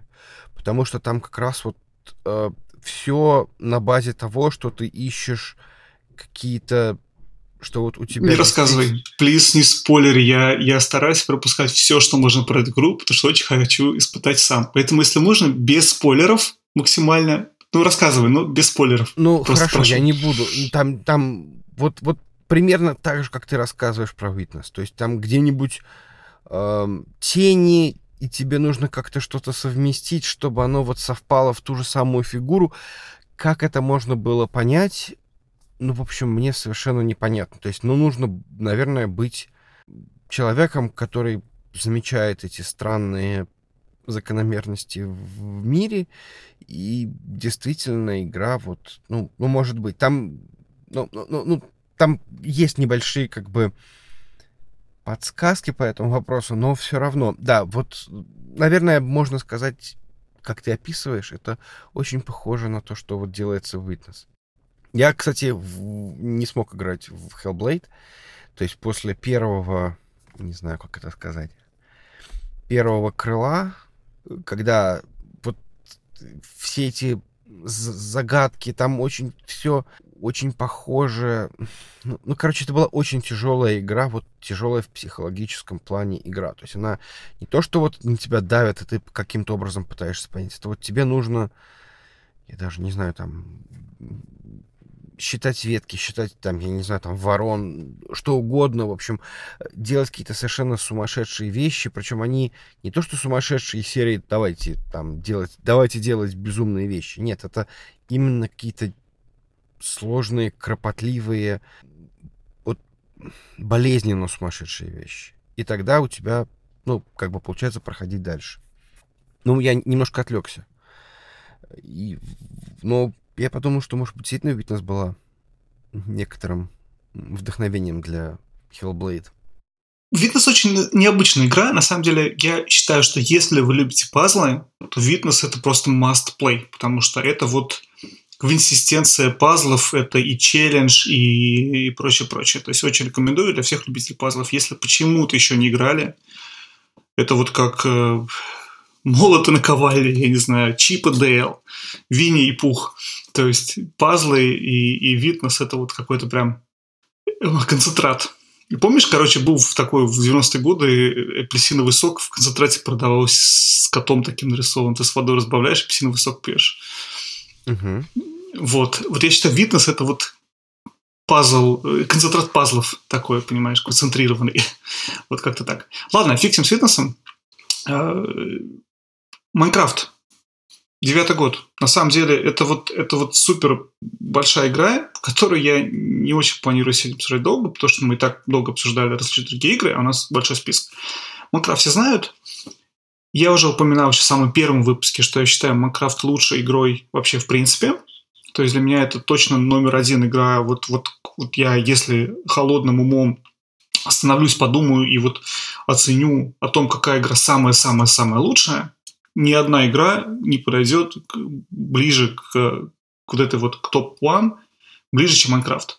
именно потому, что она сделана каким-то удивительным образом, который позволяет разным людям хотеть в нее играть, который не дает тебе одну вот эту вот линию сюжетную, которую проходить, но ты сам сюжетную линию себе придумываешь, который заражает, который не случайно стал одной из самых популярных игр в мире по многим причинам. И, в общем-то, интересный момент про Майнкрафт – это то, что исторически он появился, когда в 1969 году, да, он появился как... А, для меня это была игра совершенно гиковская для программистов и инженеров. И я про нее узнал из Facebook этого времени, в котором мои калифорнийские друзья из э, Силиконовой долины откуда-то постили какие-то, знаешь, рассказы про то, как кто-то что-то там очередную вещь в Майнкрафте реализовал, какой-то там процессор или что-то такое. Это именно казалась игра для самых отпетых э, айтишников. И меня до сих пор поражает, как она спустя годы превратилась в игру для детей. То есть вот это вот такой поворот потрясающий. И если современному айтишнику какому-то там, который пропустил это, который позднее начал, скажи про то, что «О, ну Майнкрафт же это самая хакерская игра ever», ты скажешь, что с ума сошел, Майнкрафт это же для... Сын у меня играет э, пятилетний на телефоне. Ну, как-то так. Интересный такой момент произошел, и, в общем-то, я понимаю, что это было сделано, опять же, наверное, из-за того, что Microsoft почувствовала, что можно что-то с этим сделать, и выкупил Mojang тогда. Ну, как так. Жень, как ты про Майнкрафт узнал? Твои какие-то первые. Я про Майнкрафт узнал, наверное, в Радио Ти, когда Бобук про него что-то там рассказывал. Я такой, ну что это такое? Пошел, э, пошел смотреть. Ну, в общем-то, не то чтобы я конкретно что-то понял или на это дело подсел. Опять же, я не так много играл в Майнкрафт. Я играл в Майнкрафт, может быть, какие-то считанные часы. Мне, безусловно, нравится сейчас гораздо больше эта игра, хотя есть подозрение, что мне в этой игре нравится то, что можно найти в других играх чуть дешевле, без, без всяких вот этих вот майнкрафтовских штучек. Она... Я верю, что это очень большая игра. Мало того, вот ты привел пример, что это было, стало игрой для детей, была игрой для гиков. Такое очень часто происходит, как ни странно. Есть тоже очень похожий пример. Это Лего. То есть Лего это тоже, с одной стороны, вроде как детский конструктор, но при этом количество взрослых, которые собирают сумасшедшие модели из Лего, и вообще взрослые, которые увлекаются Лего, инженеры, которые из Лего делают коробочки для, в которые можно установить Raspberry Pi или там, я не знаю, что-то еще сделать из Лего, что точно подходит под определение. Это очень гиковская, это очень нерди штука исчисляется просто вот десятками, сотнями, тысячами случаев. И то же самое Майнкрафт. Я почти уверен, что даже сейчас взрослый гик в Майнкрафте может найти кучу всего. Я знаю, что вот у меня есть друг, который с дочкой, они играли в survival mode, они построили в итоге какой-то автомат, который автоматически уничтожает криперов. У них заняло это очень много времени и, естественно, ресурсов. И прогрессии для того, чтобы это, ну, каким-то образом завершить. И, в общем-то, это продолжает оставаться игрой для... Эм, точнее, может восприниматься как игра для нердов. Ну, это опять же потому, что она позволяет себе реализовать какие-то инженерные вещи. То есть вот эти вот все кубики, механизмы и прочее, прочее позволяют тебе именно сделать работающую, э, работающий механизм какой-то, да? Если тебе нравится э, инженерные какие-то, как правильно сказать, наверное, не то, что если у тебя инженерный склад ума, а если тебе интересно реализовывать инженерные задачи, эта игра тебе позволяет возможность это сделать. Но я считаю ее главным, наверное, успехом не то, что она это позволяет делать, а то, что у нее, помимо этого, еще 80 каких-то граней, которые позволяют тебе позволяет людям с другими какими-то интересами тоже найти что-то что для себя в, в этой игре. А, кому-то, может быть, нравится там фермы заниматься, ты можешь там, не знаю, сажать какие-то растения и прочее, прочее, когда там этим что-то такое делать. Кому-то нравится копать. У меня есть знакомый, который никогда не играл в общем какие-то ни в какие игры, и был какой-то момент, когда, в общем-то, я его подсадил на Майнкрафт. Это был в рамках, у нас в компании проходили какие-то, как правильно сказать, мы делали каждый Новый год какие-то соревнования внутри компании. И у нас был момент, когда мы делали соревнования по Майнкрафту. Это продолжалось несколько дней, там надо было выполнить какие-то задачи определенные. Сейчас не об этом, сейчас о том, что один из этих знакомых моих, он, в общем-то, тогда открыл для себя Майнкрафт, запустил, посмотрел, и ему понравилось там копать. Он обнаружил, что можно брать лопату, кирку и копать пещеру. И он этим занимался в течение нескольких недель. Он не делал ничего больше, он ничего не строил, ему ничего не было ему нравилось ощущение выкапывания большого пространства. И понимаешь, вот это то, что иногда можно найти что-то такое даже в игре, это, вот это вот, наверное, очень интересный момент. Плюс лично я очень люблю в Майнкрафте мультиплеер survival мод, когда у тебя много людей на сервере, но при этом именно на сервере друзей, а не на сервере каком-то публичном интернете. И вы как-то можете смотреть и видеть, что строит кто-то. Мы там проиграли с ребятами и строили метро там отсюда до сюда, потом какие-то делали магазины, еще что. То есть как бы социальная еще в игре составляющая. Ну ладно, Фиксим с Майнкрафтом. Единственное, что я хочу сказать, что смотрел сегодня видеоролики на YouTube, ну, готовясь к подкасту про Майнкрафт, хотел больше про историю Майнкрафта. Интересно было посмотреть, что нашел два, условно говоря, фильма документальных про Майнкрафт на YouTube. Один из них был про Майнкрафт как что-то, что принадлежит Microsoft, и все об этом, и какие-то MineCon ы, и сколько там миллионов детей в секунду играют блоков и прочее, прочее. А, а один про Mojang, про то, как Mojang работал до того, как его купил Microsoft. Фильм был снят до того, как его купил Microsoft. Фильм был снят до того, как игра вообще вышла, ну, публично, да, потому что она была именно известна первые два года и стала популярной, супер популярной именно как вот альфа-бета-версия.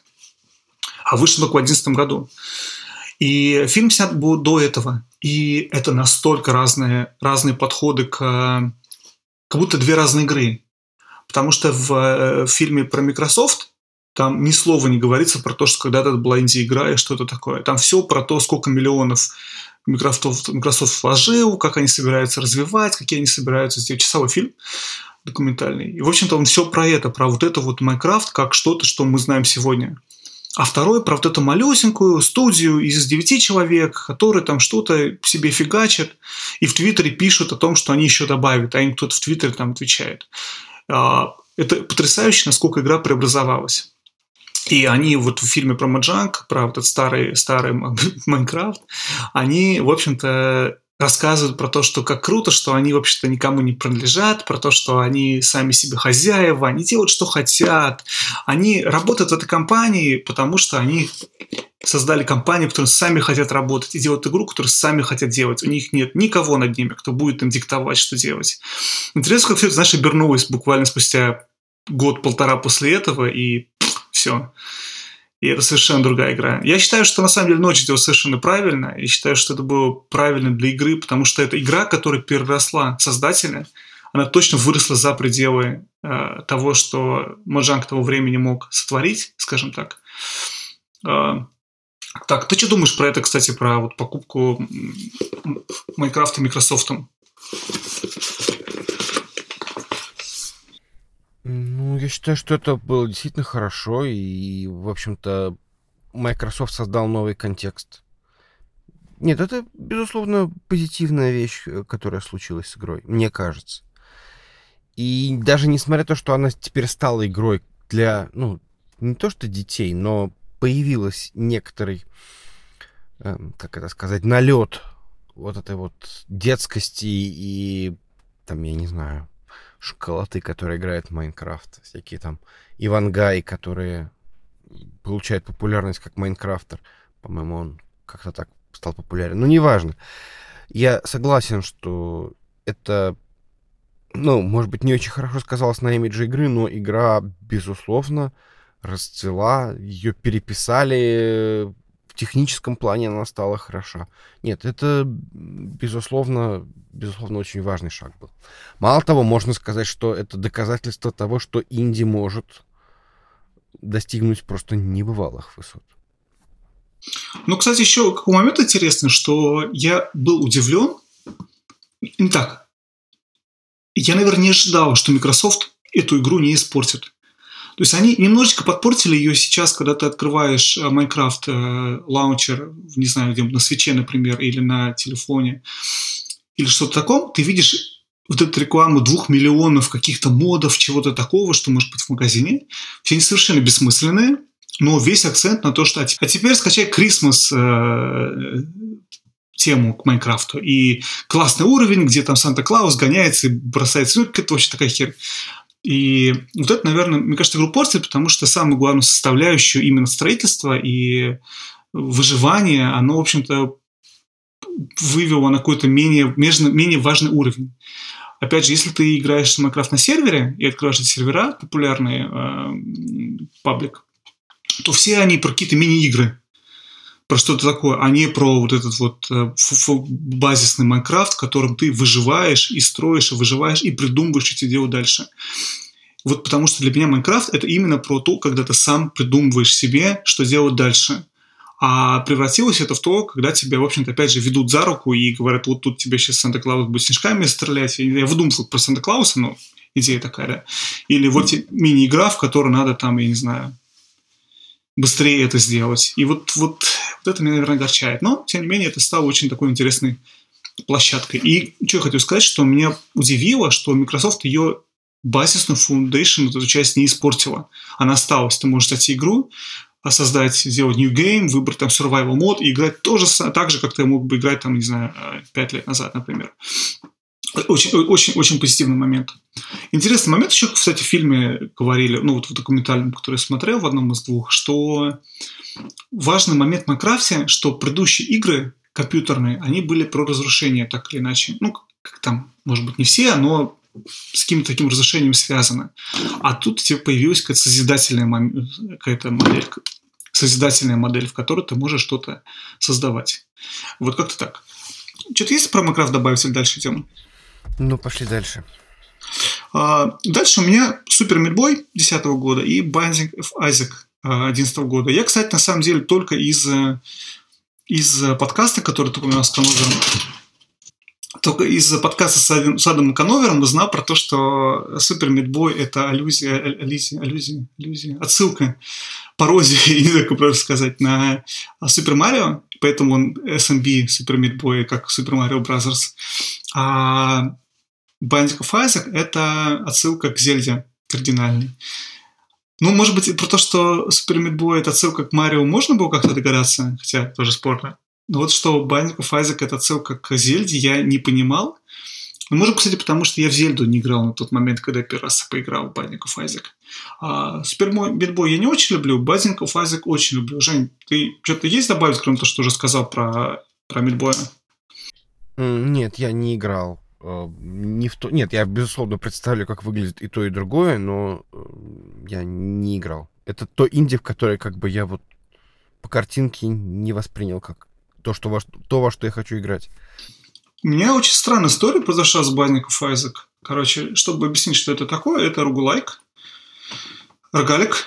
Грубо говоря, у тебя проц... э, как процедурная сгенеренная карта, в которой ты переходишь из экрана в экран, такой вид сверху, и у тебя чувак, который, грубо говоря, стреляет чем-то в, в врагов.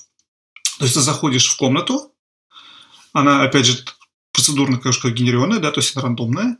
А у тебя какие-то монстры рандомные, ты их должен всех э, убить. Ты можешь стать вверх, вниз, слева, право, и двигаться вверх, вниз, слева, право. Когда ты всех убил, у тебя, грубо говоря, открываются двери, и э, ты проходишь дальше в следующую комнату. Почему эта игра уникальна и интересна? Потому что в ней огромное количество всяких разных супер э, паверов. Мне кажется, я, кстати, рассказывал в одном из выпусков об этом. Но в любом случае, повторю, даже рассказывал, что у тебя огромное количество каких-то там штучек, которые можешь собирать, которые каждый раз меняют то, что меняют твои какие-то стации, добавляют какие-то удивительные вещи. У тебя какие-то, может, там, не знаю, скорость стрельбы увеличится.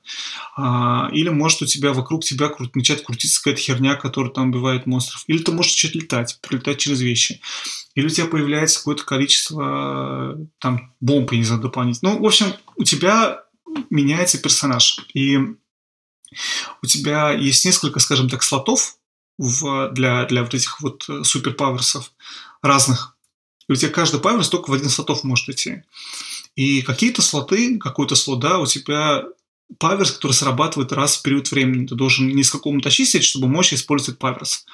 Какие-то, кто работают постоянно. Какие-то, которые ты можешь использовать по нажатию на кнопки. То есть там, грубо говоря, у тебя какие-то разные такие штуки. И проходя от э, уровня к уровню, у тебя твой персонаж превращается в какого-то такого необычного монстра, скажем так, Франкенштейна, потому что у него кусок от, из, от этого паверса, кусок от этого паверса, он еще и визуально меняется, то есть они визуально-то добавляют у тебя тут так-то ты выглядишь, тут сяк-то ты выглядишь, тут тебе какие-то глаза огромные становятся, тут еще что-то, короче, тут какая-то хер, рог на лбу вырастает там, да, то есть и у тебя вот это вот в конечном, под конец, под, под конец игры у тебя вот это вот какой-то вот Франкенштейн, который стреляет какими-то кровавыми слезами во все стороны, и у него, он по кнопке, у него там, не знаю, сверху падает какая-то дурь на, на, на этих самых, на мобов. И вот это, на самом деле, очень интересный момент, потому что делают каждый ран игры уникальным. И каждый раз ты, грубо говоря, учишься играть заново, потому что у тебя разные способности. Там что-то порядка 500 или 600 или что-то такое, вот этих вот разных тринкетов и херинкетов, которые, грубо говоря, могут создавать друг с другом уникальные комбинации, и плюс еще процедурный мир, у тебя реально каждый раз новая игра получается. То есть концепция вроде бы одна, ходишь, стреляешь, но каждый раз по-разному получается. Плюс там еще у тебя есть магазин. Ну, это роглайк. Ну, ну да, да, да, да, да, совершенно верно, совершенно верно, роглайк. Вот, но он такой очень, как правильно сказать, там очень большое, большое количество комбинаций. Оно такое огромное, что вот оно этим, наверное, интересно, что большое количество комбинаций вот этих вот супер, супер сил, супер паверсов. Не знаю, как их описать. Как-то так. Я, на самом деле, когда эту игру бесплатно раздавали Sony, я ее посмотрел, кто, боже мой, какое убожество, кто вообще в это может играть, до чего докатились игры. Инди это ужасно, надо это запретить на законодательном уровне. И потом я, мне кажется, не помню как, посмотрел, может быть, какой-то летсплей. Причем посмотрел летсплей, потому что мне дети про него рассказали. Что-то такое было. Грубо говоря, я посмотрел это, увидел, что это что-то куда-то более сложное, чем я ожидал, попробовал, и все, и дальше не мог оторваться. Это игра, я не ожидал, что мне это понравится. Там еще такой интересный очень э, сеттинг, такой странный, вот как ты, Жень, рассказывал про Макмиллана, да, то есть он так в духе Макмиллана.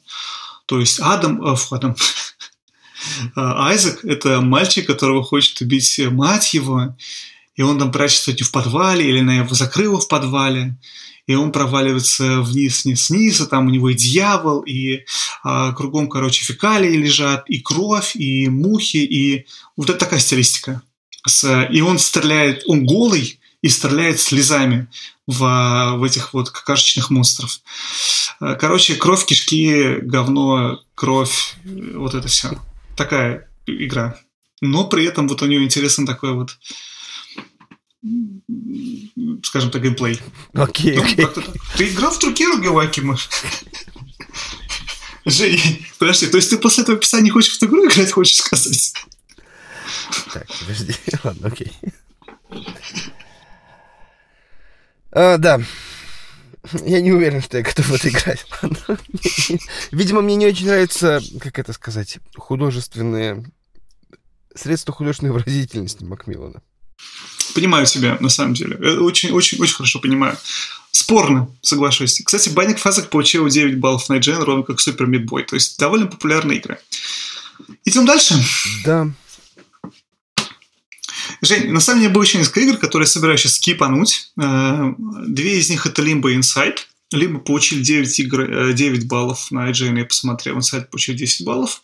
Либо 11 года Inside 16 игра студии Playdate датской. И Игры, игры с потрясающим, на самом деле, обе с интересным таким стилем. Инсайт я, кстати, вспоминал в прошлом выпуске, скажу, что мне не очень зашел. Вот. Либо я очень люблю, прошел. Ты не играл, я так понимаю, да? Ни в ту, ни в другую. Я не играл. Это вот, вот для меня это вот те самые ежики в тумане. Ну, то есть это вот, это... Я не знаю, как это описать. Вот я не могу найти точного слова в русском языке. Ну, это я давно не могу найти не только в контексте вот этого эм, вот этого нашего разговора, они disturbing. Ну, то есть вот этот вот, это, это сеттинг, который, ну, не знаю, тревожит. То есть очень тревожный сеттинг. Может быть, у меня, конечно, все не очень хорошо с нервами, но мне что-то как-то вот прям, прям, прям тяжело.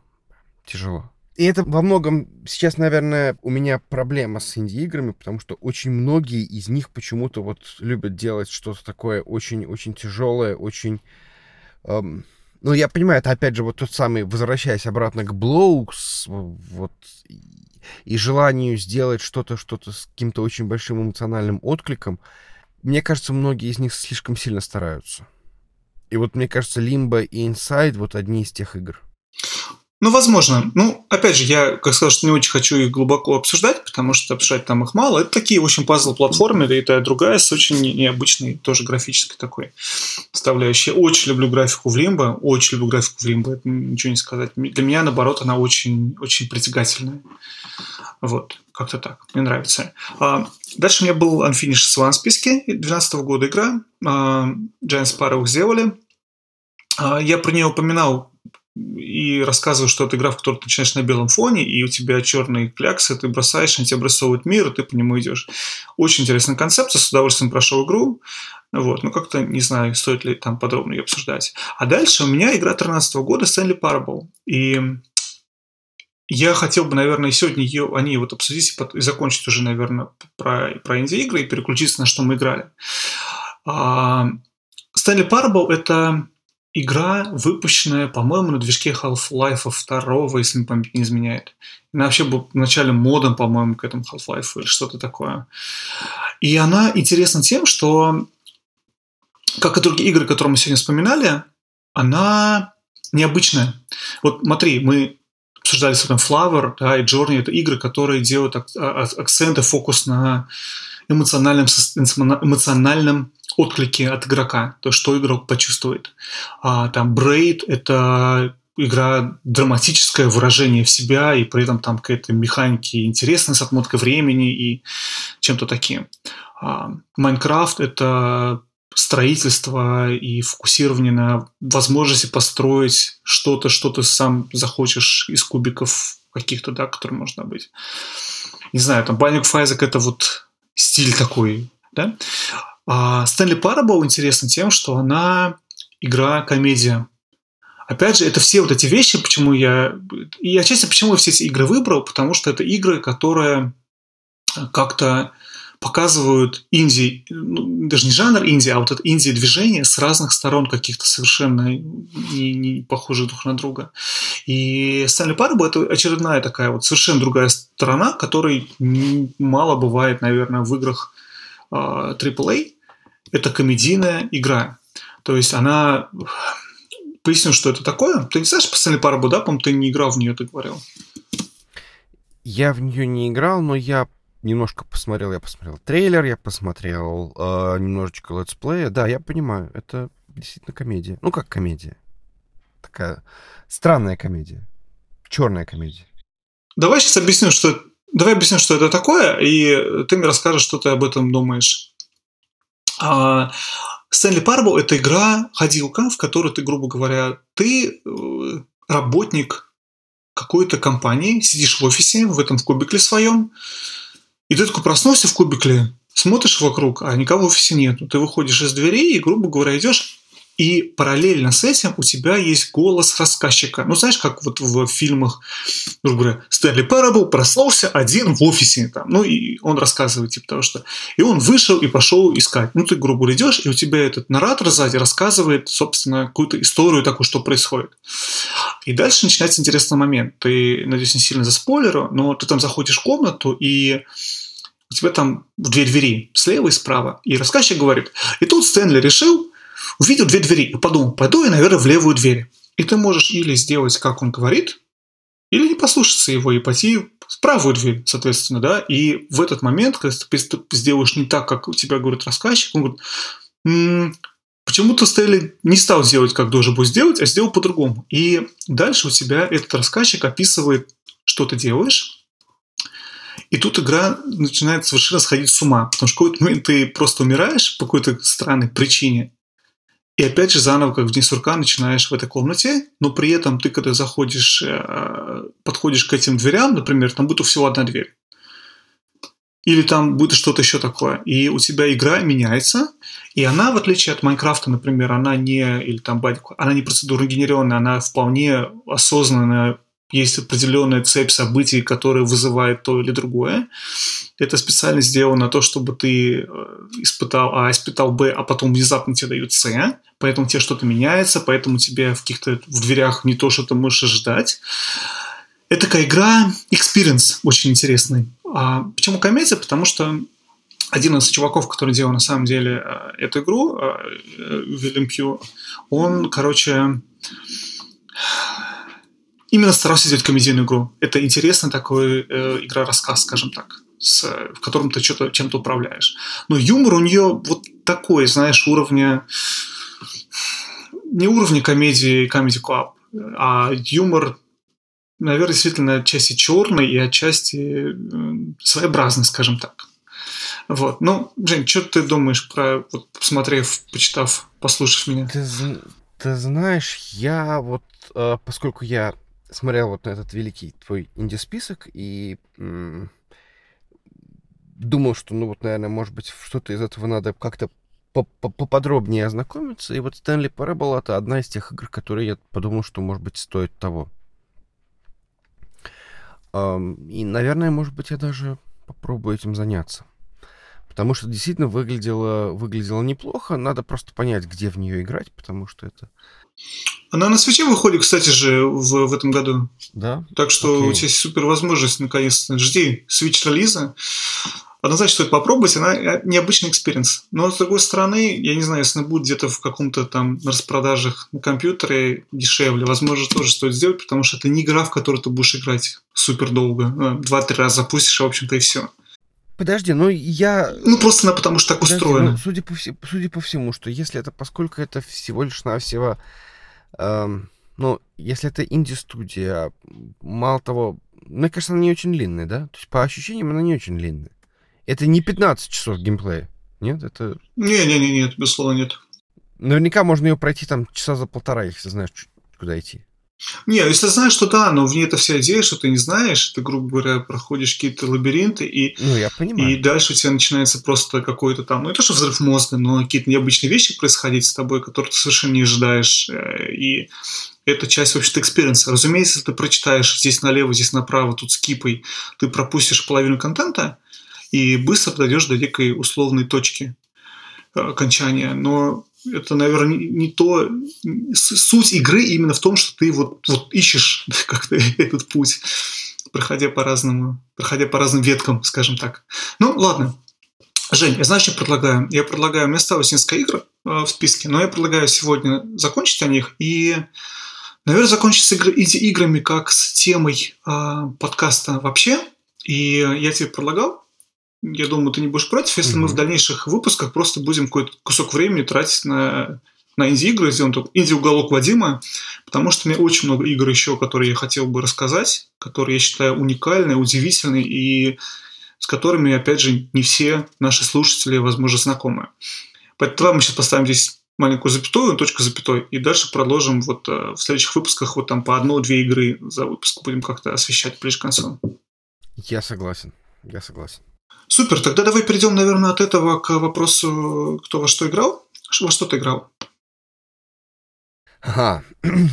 Я играл в игру, которая является, наверное, полным противоположностью, полной противоположностью вот этой всей инди. Um, надо сказать некоторую... Надо рассказать некоторую... Так. Предысторию. Надо дать некоторую предысторию. Да, надо дать некоторую предысторию. Дело в том, что некоторое время назад мы спорили с Вадимом по поводу того, насколько GTA, и в частности GTA 5, хорошая игра. Стой, стой, стой, стой, стой, Жень, я тебя сейчас перебью. Чисто для, для формальности. Спор был не в этом. Спор был в том, что ты прочитал где-то, да, что GTA получила игру года. Да, да. В 2013 году. А Last of Us не получила. И ты сказал, что это полный бушет, что не может GTA получить игру года, а я тебе сказал, что ты не можешь а, ты не имеешь права, я сказал, оценивать эту игру, потому что ты в нее мало играл. Недостаточно играл, не прошел, чтобы сказать, что эта игра плохая.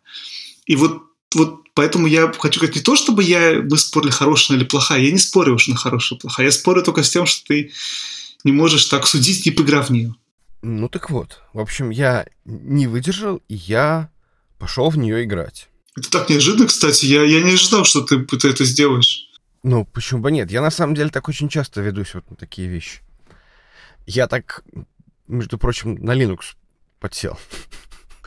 Мне сказали, что ты не пробовал, как ты можешь судить? Я говорю, ну как же там 1С не запускается? Я тогда работал 1С, ну, это был такой бизнес. Я был связан с 1С, и мне было там, типа, ну, как, какой, какой к черту Linux? Мне вот 1С запустить бы. Ну, в общем, э, ладно, это так. В общем, GTA. Я не могу сказать, что это плохая игра.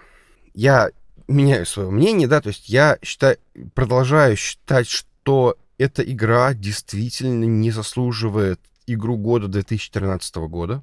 И эта игра, безусловно, действительно одна из лучших игр э, предыдущего поколения консолей. Да и сейчас, в общем-то, она, наверное, неплохо выглядит и как-то ощущается. Но у нее куча-куча недостатков, которые не, не позволяют ее назвать вот шедевром. Опять же, сложно сказать. Да, конечно, это действительно одна из лучших игр. Но при этом это вот... У меня слишком много претензий к этой игре. Слишком много претензий. Давай ты сначала расскажешь свою позицию по поводу GTA 5. Чтобы мы с тобой могли более предметно говорить. Или мне вывалить сразу все претензии? Не, ну еще раз, я только что сказал, что я, в принципе, наверное, не считаю эту игру... А... Трудный такой вопрос про игру года, не игру года. Я очень люблю Last of Us, и Last of Us точно в топ-3 моих самых любимых игр. Вместе с Майнкрафтом и, и Зельдами. А GTA нет. То есть я считаю, что Last of Us лучшая игра, чем GTA. Но при этом GTA вот в мире вот этих AAA игр, она является очень как Майнкрафт в мире инди-игры. То есть это важная игра, супер популярная, которая выполняет очень много задач, в которых есть э, история. GTA 5 хороша тем, в отличие от других GTA, тем, что у тебя там еще много этих протагонистов, и ты, появляются какие-то игровые механики, связанные с этим, появляются различные э, истории, появляются различные какие-то типа. Ну, короче, да, long story short, что, э, ну, я не считаю, что это самая лучшая игра Эва. Наверное, так. Но при этом это неплохая игра. Я с удовольствием прошел. Я прошел ее на, на 100%. То есть это там, я получил платину по ней, по-моему. А, не, не получил, потому что надо было еще получить. Но, в общем, я выполнил все, что надо было, чтобы получить все ачивки в ней. Ну, грубо говоря, как-то так. Ну, давай про тебе, про свои претензии. Ну, у меня претензия состоит в том, что это игра, в которой безумно скучный геймплей. То есть это игра, в которой... Точнее, не так. Худо... Единственный игровой метод создания челленджа у Rockstar, причем это издревле. Я не играл в четвертый GTA, но играл в предыдущие, там, последний раз я застрял, наверное, до пятого GTA, это был Сан-Андреас. И вот там эта самая миссия с вертолетиком, которая сложная тем, что управление говно. И вот здесь то же самое, что если Rockstar создает челлендж, то этот челлендж создается тем, что у тебя становится внезапно отвратительное управление. То есть сколько раз я пытался посадить самолет, и это, ну, как бы... И проблема только в том, что им действительно тяжело управлять. Я понимаю, что Rockstar пытается ну, каким-то образом симулировать я не знаю, управление реальным самолетом. Но если мне нужно управление реальным самолетом, я пойду там играть в Microsoft Flight Simulator. Или что там еще? Там, в какой-нибудь действительно авиасимулятор. Зачем мне в игре вот этот вот непонятный челлендж, связанный с тем, что управление нарочито сложное? Мне это вот, безусловно, не нравится. То есть ощущение удовольствия от того, что ты управляешь э, самолетом, нет. Единственное, чем действительно приятно управлять в игре, это машинки. И вот все, что связано с машинками, оно, в принципе, сделано хорошо. Все остальное сделано, ну, вот с точки зрения игровых механик оно сделано безумно скучно. И очень часто возникает какая-то ситуация, вот то самое, когда непонятно, что от тебя хотят. То есть вот совершенно непонятно, что от тебя хотят. То есть, например, вот первый хейст я очень долго думал, я долго пытался понять, куда же мне закинуть эту несчастную, э, там, я не знаю, там, баночку с газом. Ну, окей, хорошо, ладно, может быть, я здесь конкретно затупил, но вот это вот встречается постоянно, ты не понимаешь, что от тебя хотят. Ты не понимаешь, зачем тебе это делать. А если тебе это делать, то почему это так неудобно делать? То есть в итоге это вот, ну, претензия моя состоит в том, что в это не очень интересно играть с точки зрения играть. Вторая моя претензия состоит в том, что это игра, которая не про игрока. Может быть, это отчасти вытекает из вот этого первого. Это игра про компанию под названием Rockstar, которая создала безумно красивый мир, безумно красивый город, э, безумно интересную симуляцию которая, которой игрок должен восхищаться. То есть ты смотришь, и у тебя там здесь там собачку выгуливают, и собачка там, я не знаю, там ножку поднимает и писает. Я не знаю, totally making it up. Um, в смысле, придумываю. Здесь у тебя можно, там, я не знаю, облапать стриптизершу, и она в итоге тебя домой пригласит. Я вот все понимаю, что это действительно действительно очень много вот этих вот было вложено сил в то, чтобы сделать этот мир живым, мир этот интересным, но при этом обидно то, что этот мир абсолютно не выдерживает никакой проверки на прочность. То есть вот эта симуляция, ее чуть-чуть начинаешь вот чуть-чуть углубляться, и выясняется, что м, она разваливается. Вот та же самая Breath of the Wild, например, вот она как раз интересна тем, что вот люди пытались находить новые какие-то новые, новые, новые уровни вот этой самой симуляции. А здесь, здесь получается наоборот. То есть, например, я поначалу пытался ездить по правилам. Вот, но я понял, что это мне не дает ничего. То есть вот никоим образом, то есть я на своей машине, я их, там, я ее пытался не бить, там, ездить, ждать, пока зеленый свет загорится. Это, во-первых, игра тебя это просто наказывает. То есть светофоры очень длинные, э, там, я не знаю, никто не... Собственно, даже, даже сами машинки не очень-то пытаются эти самые светофоры соблюдать. И я понял, что как бы, а зачем стараться, да? То есть надо, надо ездить вот, вот, вот, вот в режиме веселый дестрой. А это, наверное, моя самая главная третья, ну, точнее, самая главная претензия к игре, но это вообще за скобками. Это вообще за скобками, что вот, ну, как бы, если играть в, в эту игру как просто вот симулятор веселого дестроя, когда ты просто берешь машинку и начинаешь там 5 звезд и вперед там от, от ментов, там, я не знаю, э, уезжать с ну, ну, это, ну, это безумно скучно. Зачем? Зачем в это играть? Мне это кажется, мне это кажется чем-то, ну, чем-то очень странным. Но в целом из достоинств игры я могу сказать, что действительно ощущается как такой сериал, действительно очень харизматичные герои, про них интересно что-то узнавать.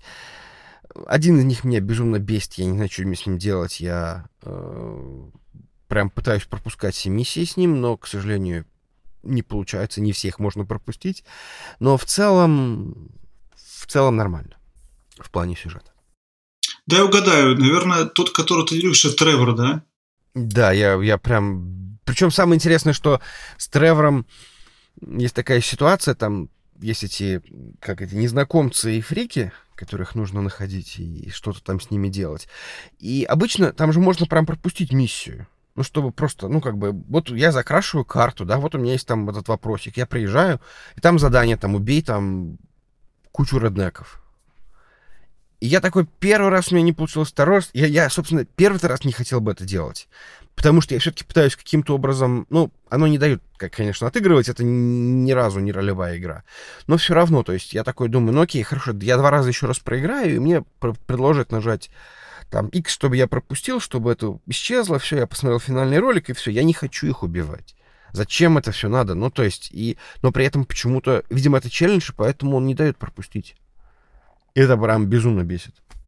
Полное, полное противоположное, Женя. У меня Тревор был самым любимым персонажем, потому что он, во-первых, э, он самый яркий, и он самый психопат. Мне было безумно интересно не... Я рассказывал, по-моему, об этом в, в, в одном из выпусков, а может быть и нет. Я уже сейчас уже путаю все. А про то, что часто в играх ты играешь за себя, ты отыгрываешь себя, особенно всех этих РПГ, которых мы играем великое множество. Ты ведешь себя так, как ты сам повел бы. С Тревором нельзя так делать, потому что это не ты играешь себя, это ты наблюдаешь за этим персонажем. И он такой, такой знаешь, э, over the top, он, короче, такой за краем, такой чувак, который за пределами того, что ты назвал бы даже плохим. Он совершенно долбанутый на всю голову псих. И я, кстати, помню, что я когда играл за э, GTA, я у всех персонажей слушал разную музыку в машине. Разумеется, у меня там Майкл слушал какой-то там, не знаю, что-то 80-х, а этот э, э черный парень, не помню, как его зовут. Как зовут черного парня? Франклин. Франклин, точно. Он мне слушал рэпачок такой, а, то современный, то какой-то классический рэп.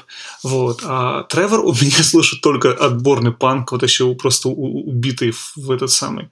И он очень хорошо мне, что такие вот, я наблюдал такие три разных истории, разных концепций. Мне поэтому очень нравилась игра именно за, за счет вот этого переключения между совершенно разными образами. А, но я вижу, да, что если ты говорил про, что тебе не нравится там disturbing imagery в Limbo, что также может не нравиться совершенно disturbing персонаж э, Тревора. Понимаю. Окей. Что, есть еще про GTA сказать? Ну, я про нее, видимо, много чего можно сказать, но как бы, ну окей, давай на этом остановимся, потому что принципе, я не могу сказать, что я до конца сделал выводы по поводу э, относительно этой игры, потому что, видимо, я уже дошел до какого-то состояния, когда уже сюжет как-то вот, ну, по крайней мере, из того, что я видел в трейлерах, из того, что показывали обзорщики, как бы показали уже вот как бы все. Я уже видел как будто бы все. У меня такое ощущение, что я где-то прошел половину игры, может быть, чуть меньше. И, в общем-то, вторая половина игры, она будет чуть более такая, немножко затянутая. Мне почему-то по ощущениям, мне хочется ее дойти и посмотреть, как, как что... Ну, безусловно, стопроцентного прохождения не будет. Я не готов делать йогу, я не готов заниматься, там, я не знаю, теннисом. Если мне нужно в теннис играть, я найду симулятор тенниса. Или там, я не знаю, найду симулятор гольфа, если мне нужно будет в гольф играть. Ну, мне кажется, она этим интересна, к слову. Я вот не прокомментировал то, что ты сказал про вертолеты. Тем, что эта игра отчасти многоборье, что не просто у тебя есть одна механика, ты бежишь и стреляешь. Для этого тебе, пожалуйста, вот там Battlefield, иди стреляй. Хочешь на машинках покататься, иди Need играй. То есть эта игра именно интересна тем, что это большой-большой симулятор. У тебя, опять же, для 100% нужно, например, заработать сколько-то там миллиардов долларов, я не помню. Для этого тебе надо играть на бирже. То есть ты в интернете находишь эти акции, понимаешь, как работает вся эта биржа. И то есть это именно многоборье. Вот прям вот в классическом значении этого слова. И поэтому я тоже говорю, как для в мире AAA игр, как Майнкрафт в мире инди-игр, что может быть, не все найдут что-то свое, потому что, к сожалению, что пройти игру тебе приходится и на вертолете полетать, и там, не знаю, может, в бирже поиграть немножечко. Плюс тебе приходится управлять вот этими дисторбинг, хорошее слово, не знаю, как по-русски его сказать, неприятными, наверное, да, раздражающими э, персонажами. Вот. Но при этом, говорю, да, какие-то есть элементы, которые, наверное, для всех, ну, для части для всех, отчасти для всех, как-то так.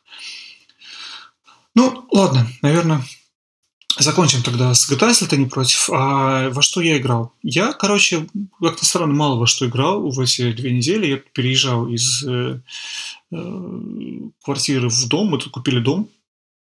Поздравления нам. Поздравляю да. тебя. Самый большой-большой такой э, шаг. Короче, и, в общем, я буквально после записи нашего подкаста в тот раз, э, две недели назад, свернул зак... закрыл ноутбук, пошел домой, лег спать, проснулся и снял телевизор, потому что надо было упаковать. И, в общем-то, я не играл ни во что вот эти две недели толком, за исключением свеча. А в свече я играл а, в Evolet, про который я говорил, и я играл немножечко в Tetris 99, который как раз вот вышел, пока мы с тобой не записывались.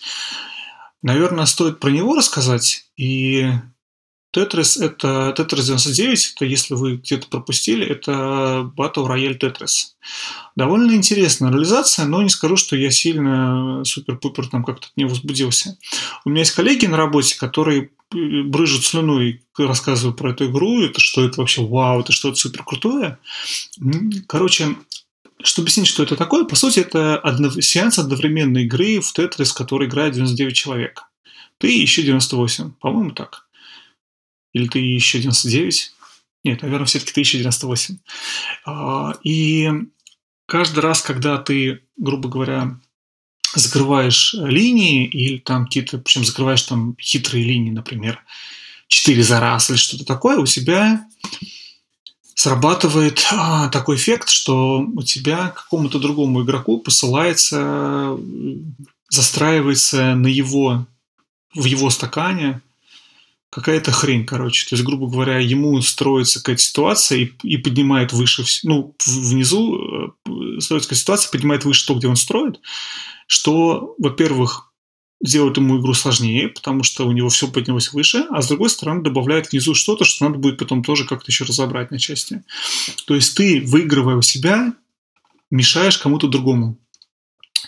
И задача твоя стратегически это не просто в тетрис играть, а еще и понимать, грубо говоря, за что у тебя, как у тебя генерируются вот эти вот э, негативные вещи, которые ты можешь стать другим игрокам, и как ты их можешь выбивать из игры.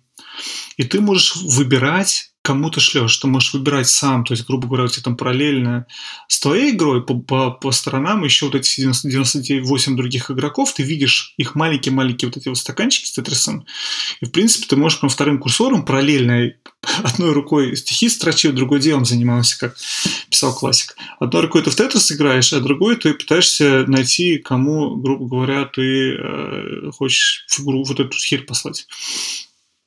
А второй вариант, это можешь, в принципе, автоматически выбирать. Например, я хочу слать тем, кто меня атак, ну, атакует, скажем так. И там можно как-то это бойкотировать, ну, не бойкотировать, а защищаться. То есть, если тебе такую штуку отправили, ты видишь, что если тебе сейчас придет, если в этот момент ты закроешь линию, то она у тебя исчезнет. То есть, в принципе, ты можешь разобраться с, этой, с этими правилами игры, но, грубо говоря, такой мультиплеер Тетрис, в который ты можешь кому-то пакостить, и задача, в общем-то, выжить и остаться единственным выжившим игроком.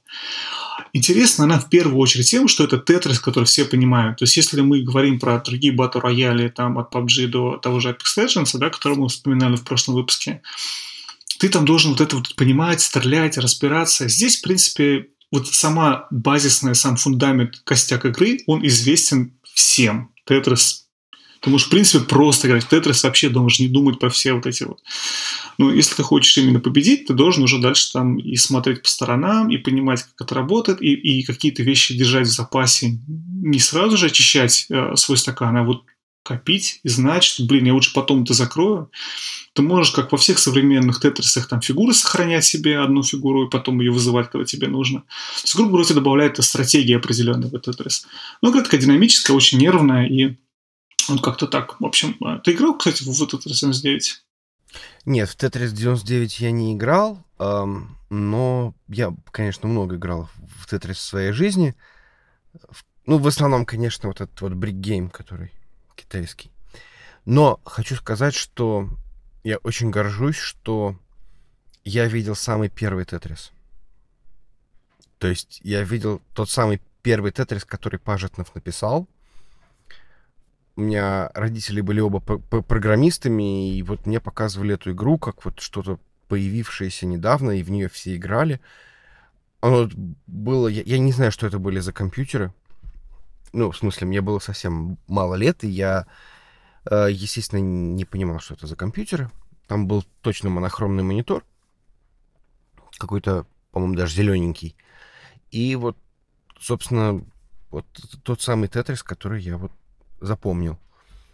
Потом все играли в какой-то тетрис, который... Ну, это уже было потом.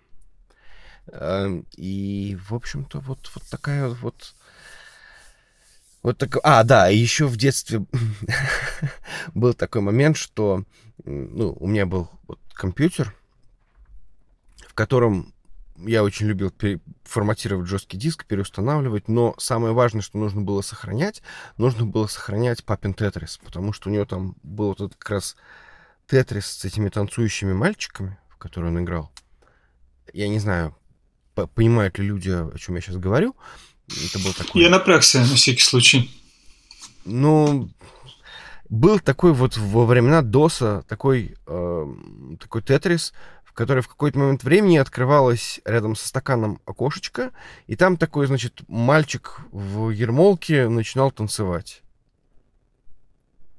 Это, наверное, самый классический образ Тетриса, который может быть, потому что сейчас вот элементы оттуда цитируются до сих пор, включая вот этот самый Тетрис 99. То есть я в него не играл, но я видел там какие-то обзоры, э, трейлер даже, э, который показывали на Nintendo Direct. И там вот есть вот цитаты из этого самого... Ну, во-первых, начнем с того, что э, у тебя играют корабейники. Ну, как, как тема Тетриса. Вот это, по-моему, первый раз появилось вот в этом самом Тетрисе для Доса, где вот эти были танцующие мальчики. Так вот, суть в том, что нужно было обязательно сохранять save game от этого самого Тетриса. Ну и вообще весь, э, всю игру. Ну, как бы, благо это было там, килобайт 200, поэтому это, в общем была не самая большая проблема, но важно было беречь это как зеницу ока, потому что, ну, у него там было там, сохранение, какой-то там уровень, там, я не помню, там, 90 какой-то. Он его никак не мог пройти, но вот он пытался. И поэтому важно было это дело не стереть. Ты, кстати, сказал про бригейм. Ты задумывался когда-нибудь? Я тоже недавно это осознал, что бригейм китайский, вот это, это был клон геймбоя, а, потому что геймбой, в общем-то, стал популярным, потому что он продавался вместе с Тетрисом. И Тетрис была самая популярная игра на геймбой. То есть вот эта вот идея, что можно иметь handheld э, девайс, который может Тетрис, стала так популярна, что потом, грубо говоря, китайцы какие-то умелые, или я не знаю, кто это был тогда, это скопировали, и появился вот этот вот э, клон геймбоя с одной встроенной игрой, и мы, дети постсоветской советского периода, по-моему, в 90 начале 90-х он появился, да, если память не изменяет эти пригеймы, то не знали даже тогда еще не про геймбоя, но, в общем-то, видели вот этот вот Тетрис и думали, что вот это вот продукт сам по себе. Хотя, по сути, это просто вот такой вот клон со встроенной игрой, как э, NES Classic сейчас отчасти. Слушай, мне очень поразило, что эти бригеймы — это абсолютно интернациональная история. То есть, когда наш любимый австралиец говорил про Тетрис 99 и говорил, что я учился играть в Тетрис вот на бригейме, и вот показал фотографию вот этого самого бригейма классического.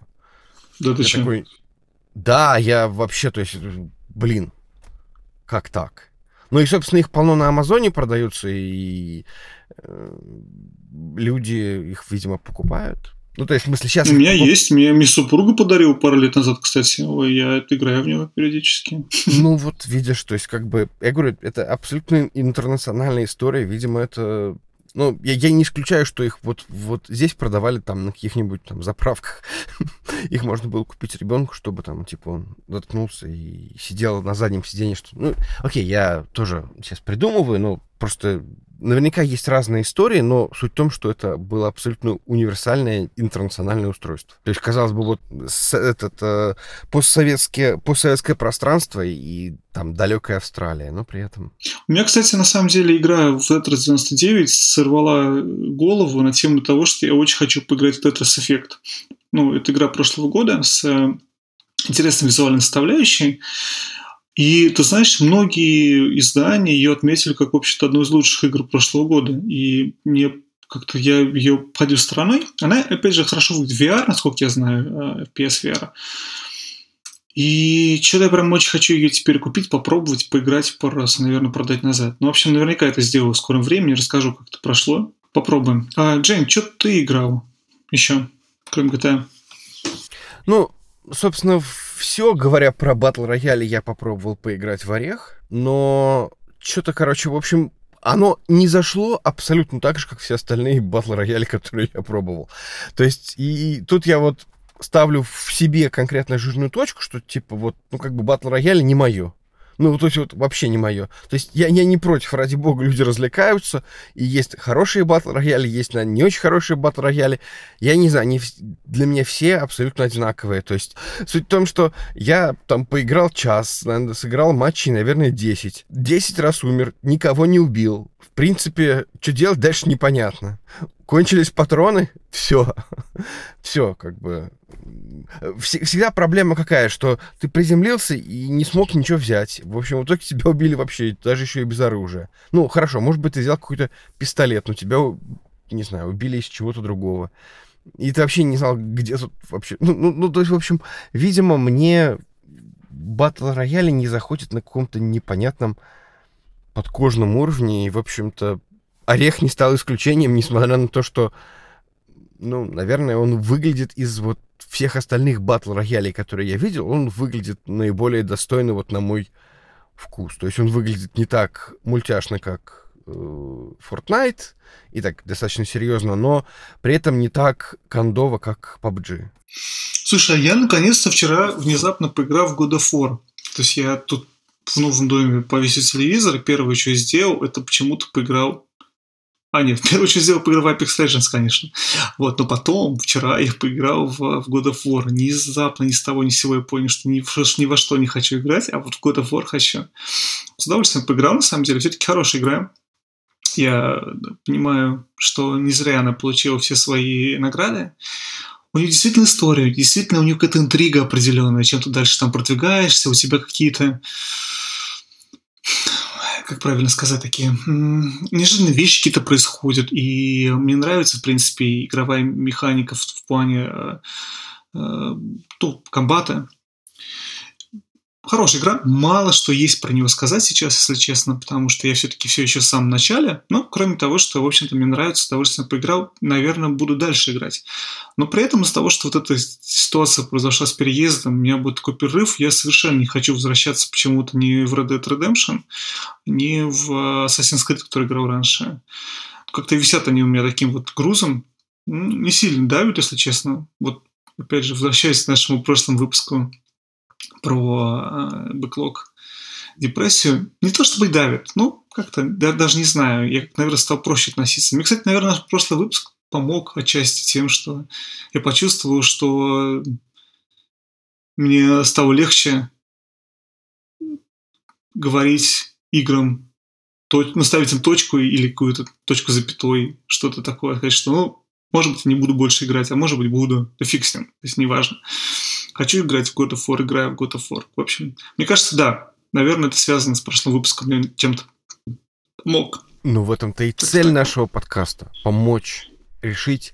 Ну, окей, хорошо, это, видимо, моя миссия, потому что я эту тему очень сильно активно педалил и э, активно продвигал, что давай поговорим об этом, давай поговорим. Ну, ну, в общем, да, то есть, в общем, у меня идея такая, что нужно помочь людям справиться с проблемой, с которой, ну, вот лично я, как бы, я с ней справлялся и пытался, э, пытался этот опыт каким-то образом людям, ну, я не знаю, передать, что ли. Окей. Okay. Ну что, будем закругляться? Жень, факты есть у тебя сегодня? Um, ты знаешь, у меня очень тупой факт. Вот, наверное, его, его наверное, знают все, но кроме, кр- кроме меня. Причем это очень смешно. В общем, um, я в- выяснил, только сегодня выяснил, что, оказывается, в мире существует только единственный, единственный магазин Nintendo. И он в Нью-Йорке. То есть его нет в Токио. Серьезно? Я не знал этого, кстати. Вот он один, оказывается. Вот это открытие, слушай. И, и нету в Сиэтле? Нету. Это интересно. Я думаю, что этот факт, этот факт возможно, не так интересен. А, факт очень интересен мне. Я был несколько раз в магазине. Я каждый раз, когда в Нью-Йорке оказываюсь, очень стараюсь попасть в этот магазин, потому что я очень люблю. Он очень такой теплый, ламповый. Вот. Но я думаю, что остальным интересен только постольку поскольку. Ну, это самый сильно интересный факт, слушай. Потому что, казалось бы... Слушай, ну, я, я просто еще как бы вспомнил про это на фоне этой новости, когда продали карик с Супер Марио за 100 тысяч долларов, который был как раз вот из этого самого магазина, там, в 80 каком пятом году. Ну, то есть, в общем, э, смысл в том, что, ну, если кто не знает, там, недели полторы назад была новость, что на аукционе на eBay ушел, значит, силдовый картридж Super Mario Bros. и Duck Hunt. Двухигровка. Двухигровка. Интересное слово. А, он ушел за 100 тысяч долларов. Почему? Потому что он был запечатанный. Он был запечатанной наклейкой. Дело в том, что когда Nintendo пыталась каким-то образом продвинуться на американский рынок, вот она открыла этот магазин в Нью-Йорке, и вот была вот партия этих картриджей, которые там продавались. И вот один из этих картриджей, этих самых первых партий, он запечатанный, запечатанный с характерной наклеечкой. Вот он, соответственно, что называется, единственный в мире, и поэтому кто-то из коллекционеров купил его за такие бешеные деньги. При том, что если конкретно купить даже оригинальный картридж, такой же, но обычный, распечатанный, который вот в который, ну, бывший в употреблении, что называется, это вообще копейки. То есть, ну, как копейки, ну, там 10 долларов. То есть его там за 10-20 долларов вполне можно найти. Если силдовый, ну, в смысле запечатанный, но не вот не из этих первых партий, ну, это вопрос нескольких сотен долларов. Но э, как бы вот конкретно тот ушел за там 100 с лишним тысяч. Я, кстати, не знал об этом. Интересно. Тоже не знал. Окей, ладно. Это была такая прям большая новость, что... Слушай, большая новость это, что Реджи э, на пенсию уходит. Вот это большая новость. А вот а про я тоже не слышал. Что, серьезно? Ты Реджи пропустил про Реджи? Ты чё? Ты не да, знаешь, что... Да, Женя, вообще вот это вот, вот это вот, да, Реджи ходит на пенсию в апреле. Интересно другое, что новый президент Nintendo US, его фамилия Баузер. И вот это круто. Прикольно. Да, окей, слушай. Да, я, я видел какие-то мемы по этому поводу, но я, видимо, не, не читал. Ну, ну, окей, ладно. Надо, надо, надо посмотреть, что там происходит. Ну, просто это как-то случилось под выходные, и я, э, видимо, всего контекста не знаю. Ну, окей. Грустная, на самом деле, история, потому что я, кстати, задумался про то, что мы немного выходим за время, которое я спланировал, но я задумался про то, что Nintendo, в отличие от э, Microsoft или Sony, вроде мы и знаем там, да, каких-то этих э, людей, которые представляют э, Microsoft и Sony. Но Nintendo это компания с лицом, с лицами, то есть ты знаешь э, эти лица, ты знаешь их имена, ты... это какие-то конкретные люди, которых ты видишь. А когда ты говоришь про Microsoft, ну, там вроде там, там как его, Фил Спенсер, а до этого еще кто-то был, и что-то как-то это вот... Ну, знаешь, напомним, наверное, Apple, когда у Apple было лицо, как Стив Джобс, и вот он какой-то вот такой вот. И вот Реджи такой, наверное, отчасти Стив Джобс Nintendo, и Nintendo это такой Apple игровой индустрии. Задумался я, когда узнал, что Реджи ходит на пенсию. Вот как-то так. Ну, все-таки большая разница между Apple и Nintendo. То, что Nintendo это все-таки, во-первых, только Nintendo US, а, кстати, как зовут Nintendo президента японского всего глобального, вообще в душе не знаю, если честно. Вот то и самое главное, не, не Реджи выдумывал все эти игры и что-то делал, в отличие от Джобса, который принимал очень активное участие в создании всех Apple продуктов. Но все равно, как-то я задумался, что все-таки важные очень много в Nintendo играют роль вот эти люди, и, по крайней мере, если ты следишь за индустрией, то нельзя не знать Реджи, скажем так. Нельзя не знать Реджи, согласен, нельзя. Но если Реджи уходит на пенсию, то мы на пенсию не собираемся пока, Вадим, да? Наш подкаст продолжает. Существовать на огромное количество различных площадок. Uh, listen us everywhere where you get your podcasts. Uh, such as uh, iTunes, Google Podcasts, Spotify, uh, LinkedIn, нет, нет, нет, стой, нет LinkedIn, TuneIn, TuneIn, Player FM, Player FM, а также our web, ВКонтакте, твою ВКонтакте. налево точно, а также our веб-сайт подкаст, э, фу, блин, игры.нет, где и у нас как Y или как Y, как говорят эти англичане. Вот. В общем, слушайте нас, ставьте э, лайки, жмите колокольчик, смотрите нас в Инстаграме. Женя смешную запустил, я помню, тут видосик недавно в, с прошлого выпуска. Ну, как смешной? Ну, смешной. Трейлер. Трейлер, трейлер, точно. А вот. А, в общем, всем большое спасибо. Любим, целуем. Пока-пока. Пока-пока.